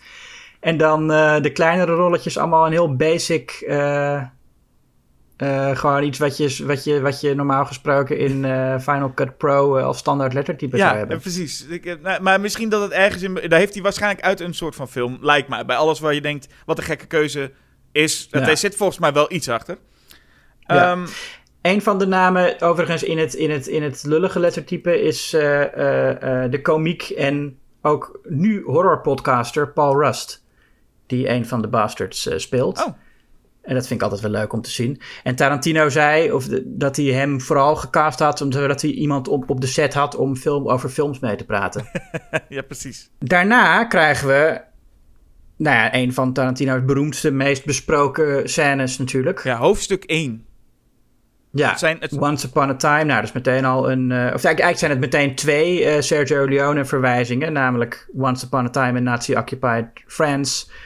En een shot dat erg eh, eh, aan Once Upon a Time in the West doet denken. En dan een scène die... Hij wilde volgens mij de film ook zo noemen, dacht ik. Once Upon a Time in eh, Nazi-occupied France. Volgens mij was dat eh, de oorspronkelijke titel of zo. Hm. Maar in ieder geval dus vijf hoofdstukken zijn het ingedeeld. Hè? En dan ehm, Ja. eh, beginnen we daar bij het eerste hoofdstuk. Wat, ja, wat je zegt wel echt een van de meest memorabele is. Ehm, Ja, en meteen, meteen twee eh, Leone-verwijzingen dus. Eh, die titel en dan de scène die veel meer door The Good, Bad and The Ugly eh, geïnspireerd is. Ja, en we, we, komen meteen bij. We noemden net al even de naam Hans Landa. En daar, daar komen we ook meteen bij. Daar begint de film mee. Ehm, een rol die, nou ja, inmiddels vrij legendarisch is. Oscar eh, heeft eh Christoph Waltz er ook voor gekregen. En inmiddels is hij ook, dat is echt zo'n rol waarbij hij nu ook onlosmakelijk verbonden is met die rol, geloof ik. Dat, Ja, hij heeft nooit echt, eh, hoewel hij voor zijn volgende Tarantino-rol ook een Oscar heeft gekregen als eh, Dr. King Schultz in Django Unchained, ehm, heeft hij daarna nooit meer eh, iets gedaan. Ja, wel andere schurkenrollen. Hij was natuurlijk in, in James Bond, is hij dan opeens, ehm, hoe heet hij, Blofeld. Wat ook een, ja, een beetje een, een soort eh, softe versie van deze rol is. Of een light versie van deze rol. Ja, het is gewoon bijna elke schurkenrol die hij ooit zal spelen, blijf je teruggaan naar deze en denk je, het kan, in principe kan hij beter stoppen met schurkenrollen, want het kan volgens mij ook niet veel beter dan dit. Het is wat dat betreft ook echt wel echt een hele, hele sterke rol. Ehm, waarbij je afvraagt dat elke, elke schurkenrol zou bijna gewoon een, een slap aftreksel zijn van Hans Landa. ja. Eh, hoeveel hierin zit. Het is in ieder geval wat we bij eh, eh, professor Zelensky de vorige keer ook zeiden. Is een, een enorme slijmbal. Hij is echt ongelooflijk, eh, ongelooflijk vriendelijk in het begin. Ja, dan, en- dan- van, och, steek toch uw pijp op, het is uw huis. Mag ik misschien een glas melk? Wat een heerlijke melk, wat een mooie dochter. Dat je denkt, oh, Ja, hij zegt zelfs ook, als hij, als hij dan de, die boer La Petite voor het eerst ontmoet, zegt hij ook, ik hoop dat u me uitnodigt. ja, precies. Alles zo netjes en aardig en vriendelijk. Ja, terwijl die boer natuurlijk weet dat deze man, ik hoef hem helemaal niet uit te nodigen. Hij zou gewoon zo mijn huis binnen kunnen lopen als hij wilde en dan heb ik daar niks tegen te doen. Ja.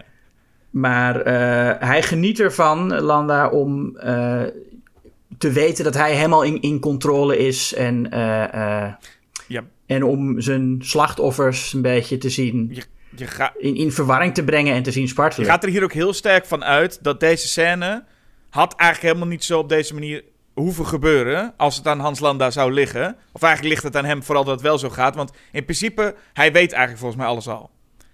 Je zou je Ja. nog kunnen denken van... Oké, hij weet inderdaad niet waar deze... Want dus de, deze boer heeft mensen onder de, onder de vloer verstopt. Mhm. Eh, maar je hebt bijna al het gevoel, ook gewoon Hans Landa kennende... Dat, dat hij dat misschien al wel wist. En gewoon het spel leuk vindt om met die boer te praten en hem langzaam te overtuigen. Of langzaam het wel, dat het een soort win voelt voor hem om hem te, te laten zeggen van... Ja, ik heb... eh, ik heb Ja. dus voor, voor je gevoel is het zo dat hij gewoon denkt... Nee, ik vind het ook heel fijn. Ik vind het leuk. Dit vind ik het leukste aan mijn werk. Bij mensen langskomen en lekker eh, met hun emoties spelen. Ja, hij geniet ervan dat hij... Hij is een detective, eh, eh, zegt hij ook meerdere malen. En hij heeft het hier over zijn bijnaam, de Jew Hunter. Mhm. Hier, hier zegt hij nog dat hij heel trots is op die bijnaam. Ja. En eh, gaat hij ook aan, aan, eh, die, aan uitleggen van eh, hè, waarom Joden dan als ratten zijn en hoe dat allemaal zit. En ik heb, ook, ik, ik, ik heb hier al het idee dat hij dat zelf allemaal niet zo gelooft. Hmm. Dat hij zelf echt een opportunist is die de, de, ja, de kans heeft gezien om zich bij de nazi's uit, aan te sluiten, omdat hij daar zijn favoriete werk kan doen, namelijk op mensen jagen. En, en dat hij eigenlijk ehm, niet echt gelooft in wat hij allemaal vertelt. En waarom zie je dat? Want Nee. ik zou willen zeggen dat ik dat... maar Volgens mij de enige reden waarom ik dat zou hebben... is omdat ik de film al eerder gezien heb. Want ik zou echt de eerste keer zou ik niet weten... Zou je echt denken, dit is gewoon een, een, een nazi. En zou ik nog niet weten waarom die nou een opportunist is. Nou, dat heb ik inderdaad, had ik de eerste keer ook niet. Maar als ik nu die scène zie met de kennis van hoe het afloopt, Ja, dan klopt het wel. eh, heb, ik dat, ja, heb, heb ik dat idee wel. Ja. Ne- Net zoals bij Leonardo DiCaprio in Django Unchained. Denk ik ook als hij zo kwaad wordt als hij uitlegt waarom eh, witte mensen superieur zijn.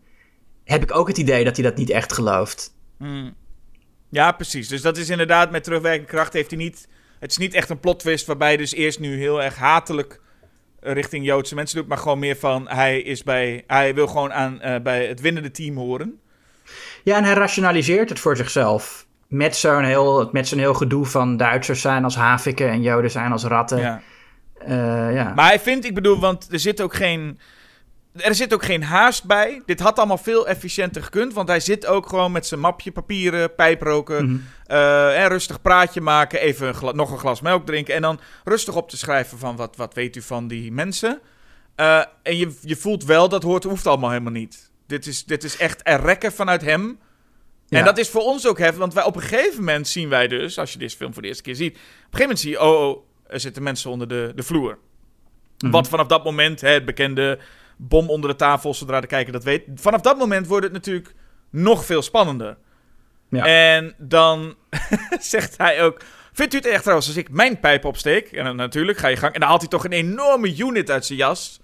Echt, Ja, La, La Petite heeft een klein pijpje opgestoken en dan moet hij meteen daar overheen met zijn... eh, echt zo, dat je echt denkt, waar haalt hij die vandaan? Dat is natuurlijk gewoon een enorme leren jas. Maar dan komt ineens een enorme, bijna tekenfilmachtige pijp zo uit. Ja. Ehm, en ik vind dat ook heel sterk, dat hij op een gegeven moment gewoon heel rustig begint met... hey, ik heb een voorstel, laten we het huis niet overhoop halen. Je krijgt ook verder geen straf. Als jij eh, gewoon vertelt hè, wat ik eigenlijk al weet. En ik vind Ja. ook de acteur die, eh, ik weet de naam even niet... maar de acteur die eh La Petite, de boer, speelt... Denis Menochet. ja. Vind ik, en dat is één shot eigenlijk maar op zijn gezicht, hoe hij in die twijfel zit. En dan uiteindelijk maar ja zegt. Ik heb, vind ik zo mooi gespeeld. Ja. ja, hij is fantastisch. Ja, dat is. Dat is eh, en, en dan inderdaad gaat Hans Landa een soort van. Wil geen, ja, dat lijkt het op. Geen paniek creëren. Dus speelt hij een soort van spelletje met. Ik ga er wel door. Maar ik heb niet het gevoel dat het echt is om geen paniek te creëren. Hij, volgens mij vindt hij dit leuk. Dat spelletje van, nou, dan hebben we niks gevonden, dan gaan we maar, hè. En dan zijn mannen roepen om de mensen neer te schieten. Dat, Ja, nou ja, ik denk dat het allebei is. Hij, vindt- hij vindt het zeker leuk om dit zo op te voeren. Ja, nee, maar het, het is altijd, het is allemaal theater. Ja. Dat is eh, eh, eh, ook een, een, een gelijkenis met To Be or Not To Be. Dat hierin, juist in, in To Be or Not To Be zijn het dan de, de, de, de, de mensen aan de goede kant die heel goed zijn in toneelspelen. Ja.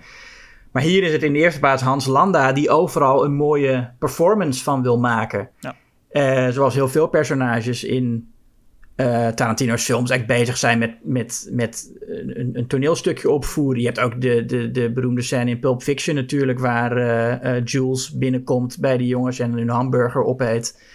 Dat is hiermee te vergelijken. Ook, ook qua, dat is ook iets wat heel veel terugkomt bij Tarantino trouwens. Dingen met je macht laten zien door de manier waarop je eet en drinkt.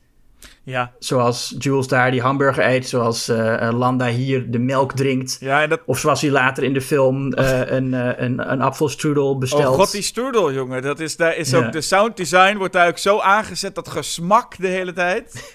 Dan denk je, ja, dat, daar, wil die, daar wil je wel iets mee zeggen, ja. Hij zegt trouwens ook hierin dat, dat is denk ik ook een directe verwijzing naar Hangman Also Die. Als hij het over zijn bijnaam heeft, zegt hij van Heydrich haat zijn bijnaam, de Hangman. Hmm. Oh ja. Eh, maar ik ben trots, dus dat, ik denk dat Tarantino daarmee eh, wel heel direct verwijst naar Fritz Lang. Ehm, en ook wat ook meteen duidelijk wordt hier, wat iets is wat Tarantino doet, wat, wat heel veel oorlogsfilms niet doen, is dat spel met taal. Dat in deze scène worden al twee talen gesproken, Frans en, en Engels. En ja, in heel, veel film, in heel veel Amerikaanse films over de Tweede Wereldoorlog spreekt iedereen gewoon Engels. Wat in veel gevallen wel begrijpelijk is. Als al je personages Duits zijn, ja, dan, dan, en je maakt een Engelstalige film, dan is het prima dat die personages allemaal Engels spelen, vind ik, eh, spreken, vind ik. Ja. Nou, als je een roman leest, dan stoor je er ook niet aan dat de dialogen niet altijd in de taal zijn die eh, volgens het verhaal gesproken wordt. Nee, daar is, daar is Maar- vaak nog wel veel om te doen, hè. Het feit van welke taal ze spreken. Want in eh, To Be or Not To Be spreekt ook niemand Pools. Nee, nee, precies. Nee, maar en daarin heb je wel eh, mensen die met een accent spreken en mensen die dat niet doen. En eh, ja, het idee is dan dat ze wel allemaal Pools spreken. En maar dan vraag je je ook af, hoe kunnen al die Duitsers zo goed Pools?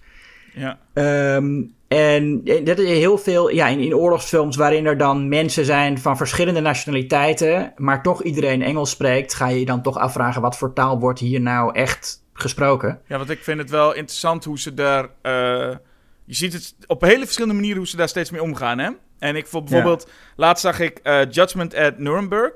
eh, Mhm. Waarbij ze op een gegeven moment zo'n zo'n switch hebben. Waarbij er dan Ah, ja. Duits gesproken wordt. En op een gegeven moment is er iets met volgens mij een koptelefoon... Of iets waar een switch is. En vanaf dat moment is het gewoon Engels. Maar dat is puur om even te laten zien van... We weten dat het Duits is, maar hier gaan we het nu even in het Engels verder doen. Ja. En ik weet niet, op een of andere manier is, voelt dat altijd prettiger. Er was ook kritiek van mensen, weet ik nog, bij eh Chernobyl, die serie van een, miniserie van een paar jaar geleden, waarbij ze zeiden, ja, ik vind het zo stom dat het allemaal Engels is. Maar alle eh, teksten en audiofragmenten en dingen in beeld zijn wel Russisch. Maar ik vind op een of andere manier het altijd prettiger dan wat, nou ja, een ander alternatief is, wat vroeger veel gebeurde, is eh, laten we de Russen gewoon Engels praten met een Russisch accent.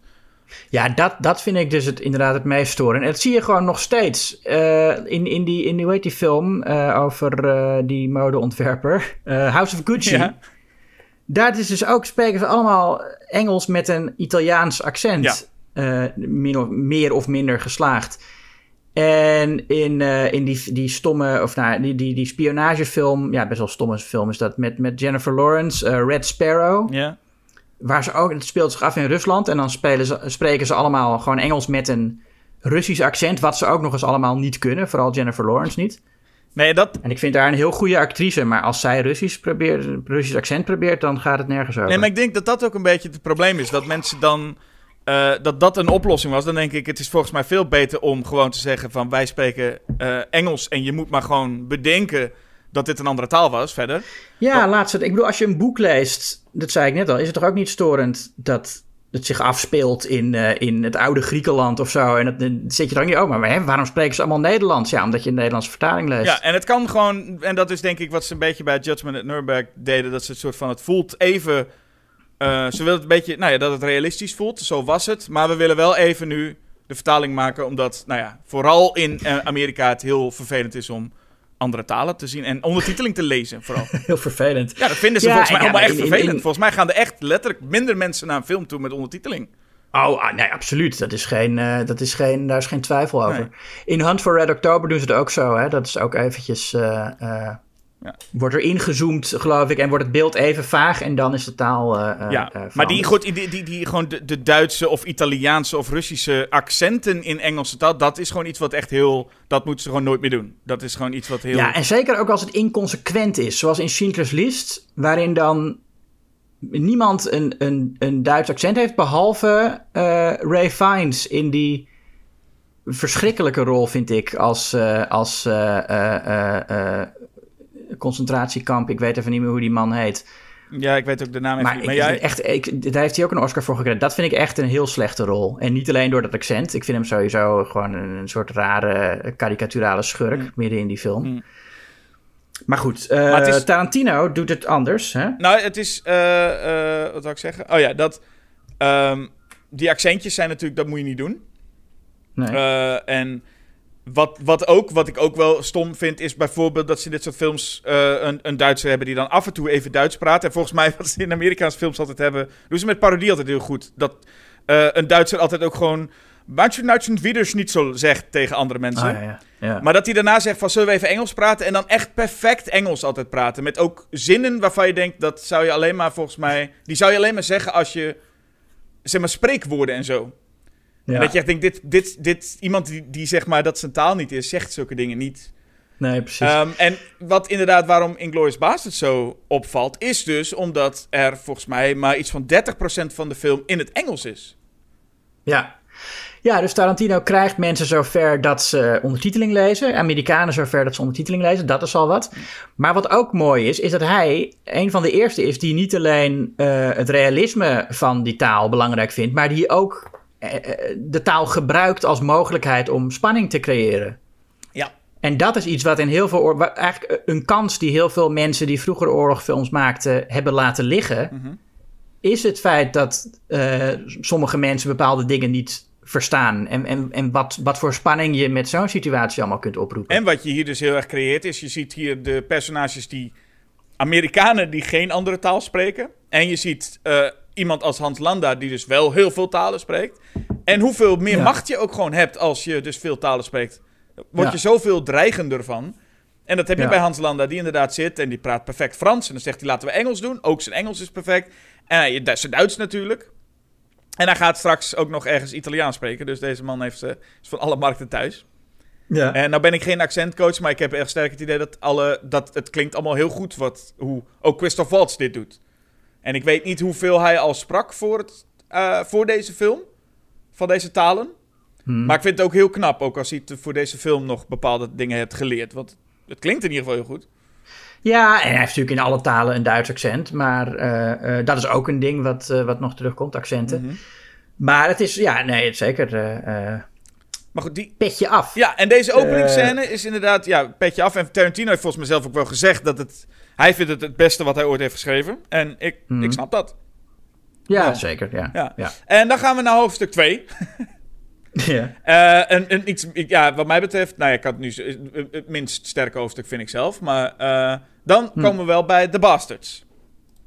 Ja, Eh, en dat zijn eh, eh, in, de, in eerste instantie vooral Brad Pitt als Aldo Rain. Mhm. Met zo'n enorm lekker dik accent. Als we het over accenten hebben, toch? Ja, Hè, de, ja, de, ja. de Nazis. ja. We're gonna kill some Nazis. En ik vind het fijn. Ik vind het een fijne rol van, van Pitt. Met name omdat ik toch bij Brad Pitt... We hebben het vaak over acteurs gehad als... Laten we zeggen Tom Cruise of zo. Waarbij ze best wel, omdat ze zo'n groot persoonlijkheid zijn... eh, moeite moeten doen om niet meer Tom Cruise te zijn. En Tom Cruise best wel goed kan acteren. Dus dat lukt dan nog wel. Maar Brad Pitt... Ja, of, of, of juist niet. Het is ook heel fijn als Tom Cruise gewoon 100% Tom Cruise is. Ja, dan, ja, precies. Dan is hij gewoon Tom Cruise. Maar bij Brad Pitt heb ik altijd het idee dat hij wel wat rollen... Ik vind ook een beetje stom nog steeds dat hij een Oscar heeft gewonnen voor die vorige... Of die, de, de meest recente Tarantino film. Of heeft hij nou gewonnen? Weet ik eigenlijk niet meer. Maar, Eh, nee, volgens mij niet. Maar, eh, maar dat werd er gezien als zijn beste rol. En ik vind gewoon Brad Pitt... Zelfs van George Clooney heb ik nog wel rollen gezien waarbij hij meer... De, eh, bij Brad Pitt blijft altijd een beetje Brad Pitt voor mij. En ik vind bij deze rol denk ik wel... oh, hij, hij, hij, hij moet een beetje geduwd worden en dan komt er wel iets anders uit dan Brad Pitt. ja. Ja, nee, ja, zeker. Gewoon Brad Pitt Ja. is gewoon... Ik vind het Brad Pitt geen slecht acteur, maar zijn range is gewoon echt niet, niet veel. Nee, nou, maar goed, hier, hier is hij zijn, eh, zijn bereik iets aan het uitbreiden. En je ziet ook meteen als echt een, een absolute tegenpol van Hans Landa. Die eh, vriendelijk en beschaafd is en beleefd en heel veel talen spreekt. En Ja, Aldo Rain, eh, vernoemd naar de acteur Aldo Ray, is een, ja, een, een, een, een beetje boerse, eh, on, onbeschaamd, gewelddadige eh, pummel. het is een pummel. Die, ja, die zich helemaal geen zorgen maakt over wie hij beledigt of hoe hij overkomt. Dat is totaal niet zijn ding. Hij is gewoon van we gaan wat mensen kapot schieten. En hij is ook veel principiëler dan eh, Landa in zijn overtuigingen. Ja, en wat hier ook wel, of moeilijk is, maar wat een beetje bij To Be or Not To Be ook is, is dat als eh, Brad Pitt als eh, Aldo Rain verschijnt, komen we iets meer in, de, in het kluchtgebied. Wat toch, er is toch wel een soort humor waarbij je denkt, oeh, je gaat wel, ook hier, ik Tarantino gaat toch wel een beetje tegen het, het randje aan af en toe, met hoe grappig eh, Brad Pitt als Aldo Rain is. Ja, zeker. is echt een typetje. Ja. En ehm, de stijl wordt sowieso anders, hè? Want we hadden net dat hele, ja, wat is het, hele... De hoofdstuk 1 had echt een hele bijzondere stijl. En nu krijgen we hoofdstuk 2 en die is compleet anders. Ook ineens komt Samuel Jackson's stem voorbij. ja. En die gaat als een voice-over ineens heel cool even de bastards voorstellen.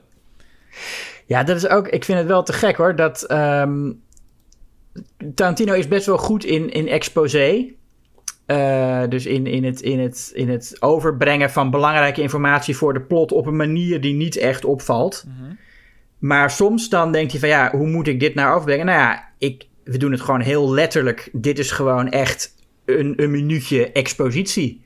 Ja, En, eh, en, en, en dat werkt dan ook goed, omdat je inderdaad Samuel L. Jackson's voice-over over een aardige montage hebt waarin het verhaal van Hugo Stiglitz wordt verteld. ja. Ja, dat is, het is echt het is een, een heel gedurfde keuze van Tarantino dat hij in de film.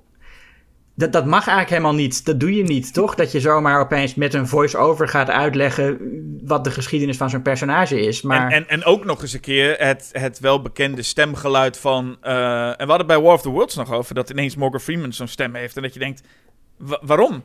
Maar hier Hmm. is het dan ook nog weer dat je denkt... je gaat niet eens voor zomaar even een voice-over... maar Samuel L. Jackson... Die iedereen Ja. wel kent, dus iedereen herkent die stem. En vervolgens is het niet alsof dat een personage is. Gewoon, ik heb een stem nodig. Nou, dan doen we Samuel L. Jackson. Het is, ja, het is niet alsof... Ja. Ik bedoel, iedereen kent die stem. Hij, hij wil ook gewoon dat iedereen denkt... hey, Samuel L. Jackson. Dat is wel een bijzondere keuze in jouw oorlogsfilm. Ja. Ehm, als we het dan over die Bastards hebben... vind ik de casting van... eh het is toch een beetje eh, vreemde casting ergens van Eli Roth. Ja, En die doet het ook niet goed. Nee, en ik vind dat deze... eh, ja, het is gewoon een goede vriend van Tarantino. Dat lijkt mij Ja. heel sterk duidelijk de reden. Het is niet alsof Tarantino Cabin Fever zag en die bijrol dacht... deze man moet ik hebben. maar wat ik vooral stom vind is zijn personage, eh Donnie eh Donovich... Wordt, Mhm. is eigenlijk twee, twee personages, vind ik, ergens. Want aan het einde van de film, waar we straks bij komen... is dit personage een deel van een duo... Dat een beetje grappig. eh, eh, het zijn een beetje de bijfiguren. Zoals in, in Ja. To Be or Not To Be ook zagen. Alleen in de eerste deel van de film wordt hij echt neergezet als... Nou, dit is misschien nog, nog legendarischer dan Aldo Rain zelf. De Bear Jew. Met zijn honkbalknuppel. En dan Ja. hoor je ook die, die, die, die... En ik weet niet of het komisch bedoeld is... Maar dan hoor je zeg maar die... die die, dat gebonk en uit zo'n grot en dan komt hij steeds meer en je ziet en zelfs Hitler is er bang voor, zegt hij ook. Ja. En dan komt daar ineens Eli Roth. En dan denk ik, oh, is dit echt, is dit een grap, zeg maar, dat ineens je verwacht iets heel cools en dan staat daar Eli Roth? Maar volgens mij is het niet zo. Nou, volgens mij is het zo dat eh, eh, het gaat over het verspreiden van de mythe. Daar zijn die bastards heel duidelijk mee bezig. Daarom eh, scalperen ze ook al die mannen. Zij willen gewoon de nazi's angst aanjagen. En dat doen ze ook door een soort mythevorming rond zichzelf. Ja, En dat de, de nazi-soldaten hem dan die bijnaam, de Bear Jew, hebben gegeven. Want volgens mij is dat een naam die de nazi's hebben verzonnen en niet de bastards zelf. ja. Ehm, daar gaat het om. En, en de Hitler roept ook van die naam, die moet niet meer gebruikt worden. Hè? Ze, mo- ze moeten hem niet meer de berenjood noemen. Nee. Want Hitler weet ook heel goed hoe dat werkt. Maar je hebt dan, want je noemde net al, hè? Maar dus wat ik wil zeggen is, het, het, het is een toneelstukje dat ze opvoeren. Dus het maakt eigenlijk niet uit dat Eli Roth niet zo indrukwekkend is. Kijk, al- als je daar zit als nazi en er komt zo'n man op je af met een honkbalknuppel... dan word je wel bang. En dat hij dan niet zo indrukwekkend is in het echt, volgens mij is dat wel bewust. Ja. Dat het niet echt een enorme beer van een vent Nee, is. dat is misschien bewust, maar het enige is, kijk, je had dat op een gegeven moment ook, of je hebt op een gegeven moment meer van die bastards. En een paar van die Hmm. bastards, bijvoorbeeld Omar Doom, of Sam Levine, of Paul Rust, wat je noemt. En dat zijn allemaal een beetje, beetje dunnige kleine typetjes, een Hmm. Ja, beetje, een beetje ja. nerdjes. Ja. En ik heb het idee dat dat heel grappig was geweest als de Bear Jew, eh, wat iedereen dacht, oh, dat zal wel een spierbundel zijn van hier tot en met, en levensgevaarlijk, en dat het zo'n type was. Alleen wat Ja. ze bij Eli Roth doen, is, ik heb het gevoel dat ze alsnog ergens, misschien komt het ook door het persoon Eli Roth, maar alsnog een beetje, ik ben wel cool. Ik ben ook echt gewoon cool.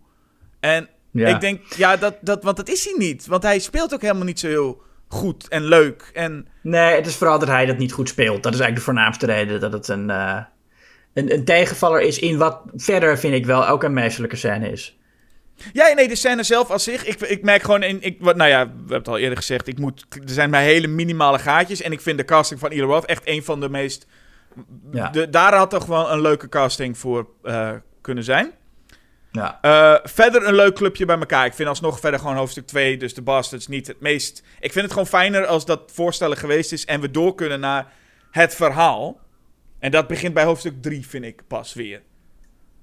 Ja, nou ja, wat hier dus wel geïntroduceerd wordt is eh, de, de, de, de principes van Elder Rain. Dat hij toch een, een, een, een moreel kompas heeft. eh, dat hij die naties iets mee wil geven. Dat hij wil dat ze hun uniform altijd aanhouden. Zodat iedereen altijd zal weten dat ze nazi's zijn. En dat hij daarom die hakenkruizen in hun voorhoofd kerft. Dat is een heel principieel en ook een heel, eigenlijk een heel ethische beslissing van hem. En het is weliswaar een soort eh vuige ethiek. Maar het is wel echt. eh, eh, dat doet hij alleen maar omdat hij vindt dat dat het juiste is om te doen. Hm. Ja. Omdat hij niet wil dat mensen na de oorlog, als ze overleefd hebben, gewoon rustig hun leven weer kunnen oppakken.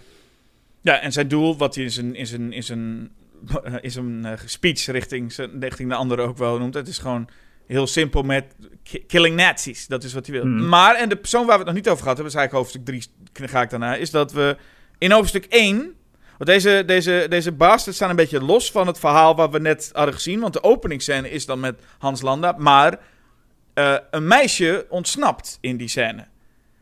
En die komen in hoofdstuk Ja. 3 weer tegen. Dus vandaar dat ik inderdaad ook voel van... Oh ja, de, de, de nazi's, de bastards zijn even tussendoor. Ook al hebben ze de titel van de film. Maar daarna gaat het verhaal weer verder met deze Shosanna... die nog leeft en nu een bioscoop runt. Ja, Shoshana. In, eh, in, in Parijs eh, heeft zij een, een bioscoop onder de valse naam Emmanuel Mimieux. Ja. Eh, waar zij Frederik Soller tegenkomt. Nou, we noemden hem net al even als, als vergelijking met eh, Stanislav uit The Be or Not To Be. Ja, Daniel Broel. Daniel Brühl. Nou, en, eh, voor mij is dit zijn, zijn internationale doorbraak geweest. Hij, hij zat al in Goodbye Lenin, wat ook een, een, een film is die in Nederland het goed gedaan heeft. Ja. Ehm, hij, is een, een, ja, hij is een beetje de nice guy. Zeg maar de, de, de spreekwoordelijke nice guy waar veel vrouwen het eh, vaak over hebben. Iemand die heel vriendelijk, maar toch opdringerig en ongewenst zich gaat bemoeien met een vrouw die hij leuk vindt.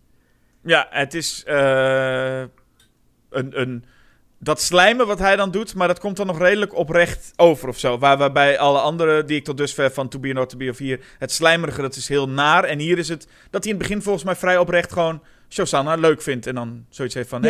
hey, even even praatje maken. En hij blijkt dan een soort nationale eh, held te zijn. Want hij heeft in een vogelnest er heel veel vijanden doodgeschoten. Ja, En, eh, en dat is dan verfilmd met de titel Trots van de Natie. ja. Eh, en ik vind het wel mooi hoor, hoe hij dan herkend wordt. En nou ja, Shoshana daar niet van onder de indruk is. Maar hij zelf ook wel voelt van, oh, een beetje ongemakkelijk dat iedereen hem nu als een held ziet of zo. Ja. Ja, en hij, hij is een filmliefhebber. Dat, dat, ik denk dat dat, zijn, dat dat een van de redenen is dat hij Shoshana inderdaad leuk vindt. En ook wel echt een connectie met haar hoopt te hebben. Hij heeft geen andere reden om dat allemaal te doen dan dat hij haar echt leuk vindt. Zo komt, ik moest eens meteen denken, zo komt ook Goebbels in het verhaal.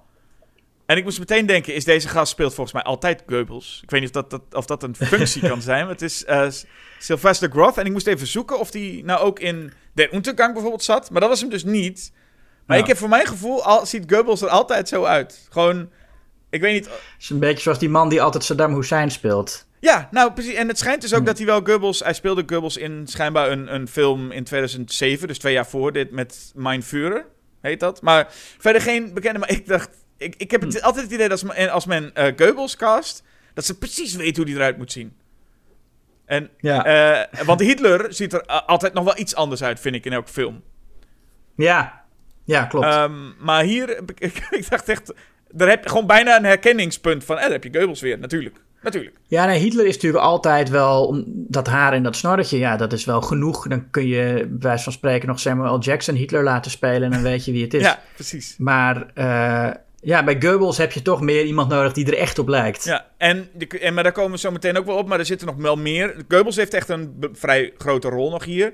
Je hebt ook nog allemaal van die anderen, zoals Geuring volgens mij. Maar op een gegeven moment Mhm. wijst eh Tarantino ook aan. Kijk, dat is die, dat is die, dat is die. Ja, maar ja. bij Geuring is volgens mij altijd, er wordt gewoon een dikke vent. De kast Ja, gewoon een dikke vent, zegt, dit is Geuring en dat geloof je wel. Maar, maar Goebbels heeft op een of andere manier zo'n kop dat je denkt, daar moet je echt zo'n kop voor hebben. Ja, Nou, schijnbaar- ben je een vieze kop. Ja, maar schijnbaar zijn er meer mensen. Want ik dacht, hey, dit is die man die altijd... eh, moet je Goebbels, dan bel je hem. Maar dat valt dus, te- valt dus mee. Hij heeft het maar twee keer, zo ik zie, gespeeld. Ja. Wat ik wel bijzonder vind aan die stijl... Dat is even heel kort de, de stijl van Tarantino... Waar ik nog steeds... Je moet er nog steeds een beetje aan wennen. Van waar zitten we nou, waar zitten we nou in? We hebben net Samuel Jackson gehad. En hier best wel lange scènes met gewoon dialogen... Tussen Daniel Bruhl, eh eh Fredrik Zuller, zeg maar, en Shoshana. Mhm. En dan komen ze bij Goebbels en ineens ziet, zien we heel kort dat Goebbels heeft een tolk naast zich. En dan zien we heel kort even hem seks hebben met die tolk. Ja, En ik was wel even in de soort van, wa- wa- eh, wat is dit? Wat is dit voor stijl, zeg maar? Wat probeert hij nu, wat probeert Tarantino hier nu? Even iets, want het, het voelde wel ineens Ja, heel gek. een grapje tussendoor. Ja, ik vroeg, heel stom, maar ik vroeg me gewoon even af waarom. Ja, voor het ritme. Ja. Het is, het is een beetje. Dit is trouwens eh, zijn laatste film die gemonteerd is door eh, Sally Mankey. Mhm. Zijn eh, vaste editor toen, die vanaf Reservoir Dogs al, al zijn films gedaan heeft, maar tragischerwijs overleed na Inglourious Basterds. Ja. En het is ook om die reden zijn laatste film die echt strak gemonteerd is. Ik vind in, in al zijn films hierna, Heet Verleed en, en, en Django Unchained en in Once Upon a Time in Hollywood, zitten er momenten in dat ik denk, dit duurt toch net even te lang. Ja. Het is ritmisch niet helemaal lekker. Het, het klopt niet helemaal. En ja, Sally Mankey, ik denk als je gewoon zo lang een relatie met een regisseur hebt als editor... en al vanaf toen hij nog niet zo beroemd was met hem werkt... dan is het veel makkelijker om te zeggen, nee, dit knip ik er gewoon uit. En als je nu als editor met Tarantino gaat werken, dan is het, ja... Ik werk met Tarantino, dus ik kan maar beter eh, naar hem luisteren. En ik wil al die prachtige Tarantino-scènes. Nee, dat moeten we erin houden. ja, hij zal het wel weten, dat- dat, idee. Ja, dat zijn huidige editors toch wat bang zijn om zo eh, genadeloos te knippen als Sally Mankey dat wel kon. Ik vind, en zij, ja, ik vind haar echt geweldig. Al zijn films, zij heeft alleen maar zijn films gedaan. Maar eh, daarin blijkt zij wel echt een van de beste editors aller tijden, vind ik. Ja, maar ik denk ook dat hier zou ik ook zeker willen zeggen... niks mis met de montage. Want in principe qua wel scènes of ze la- te lang zijn... Nee, ze- de, ik zou bijna zeggen... dit is een van de weinige films waarbij ik bij Tarantino zou zeggen... Inglourious Basterds is gewoon te kort.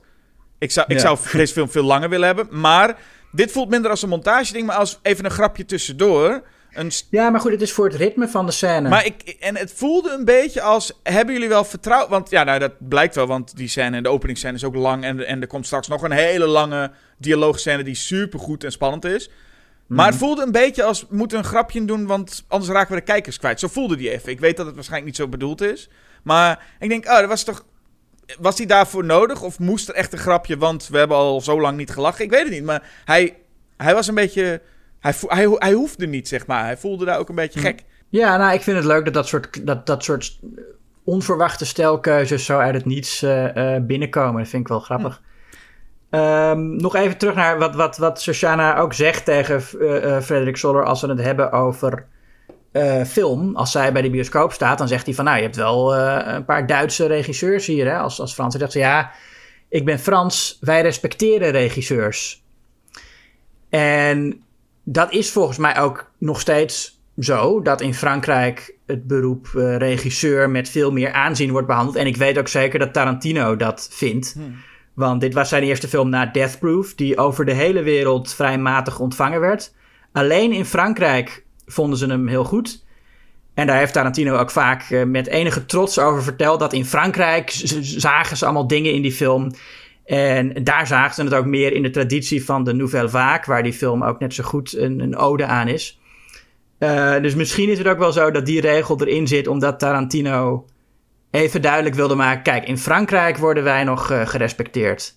En voelde jij sindsdien ook wel een beetje meer verwant met de Fransen? Ja, hoewel ik eigenlijk aan de andere kant weer heel, helemaal niet zo'n eh eh auteurstheorie-liefhebber ben. Want film is toch een, een, een, een, kunstwerk dat, ja, eh, echt eh, van alle kunstvormen.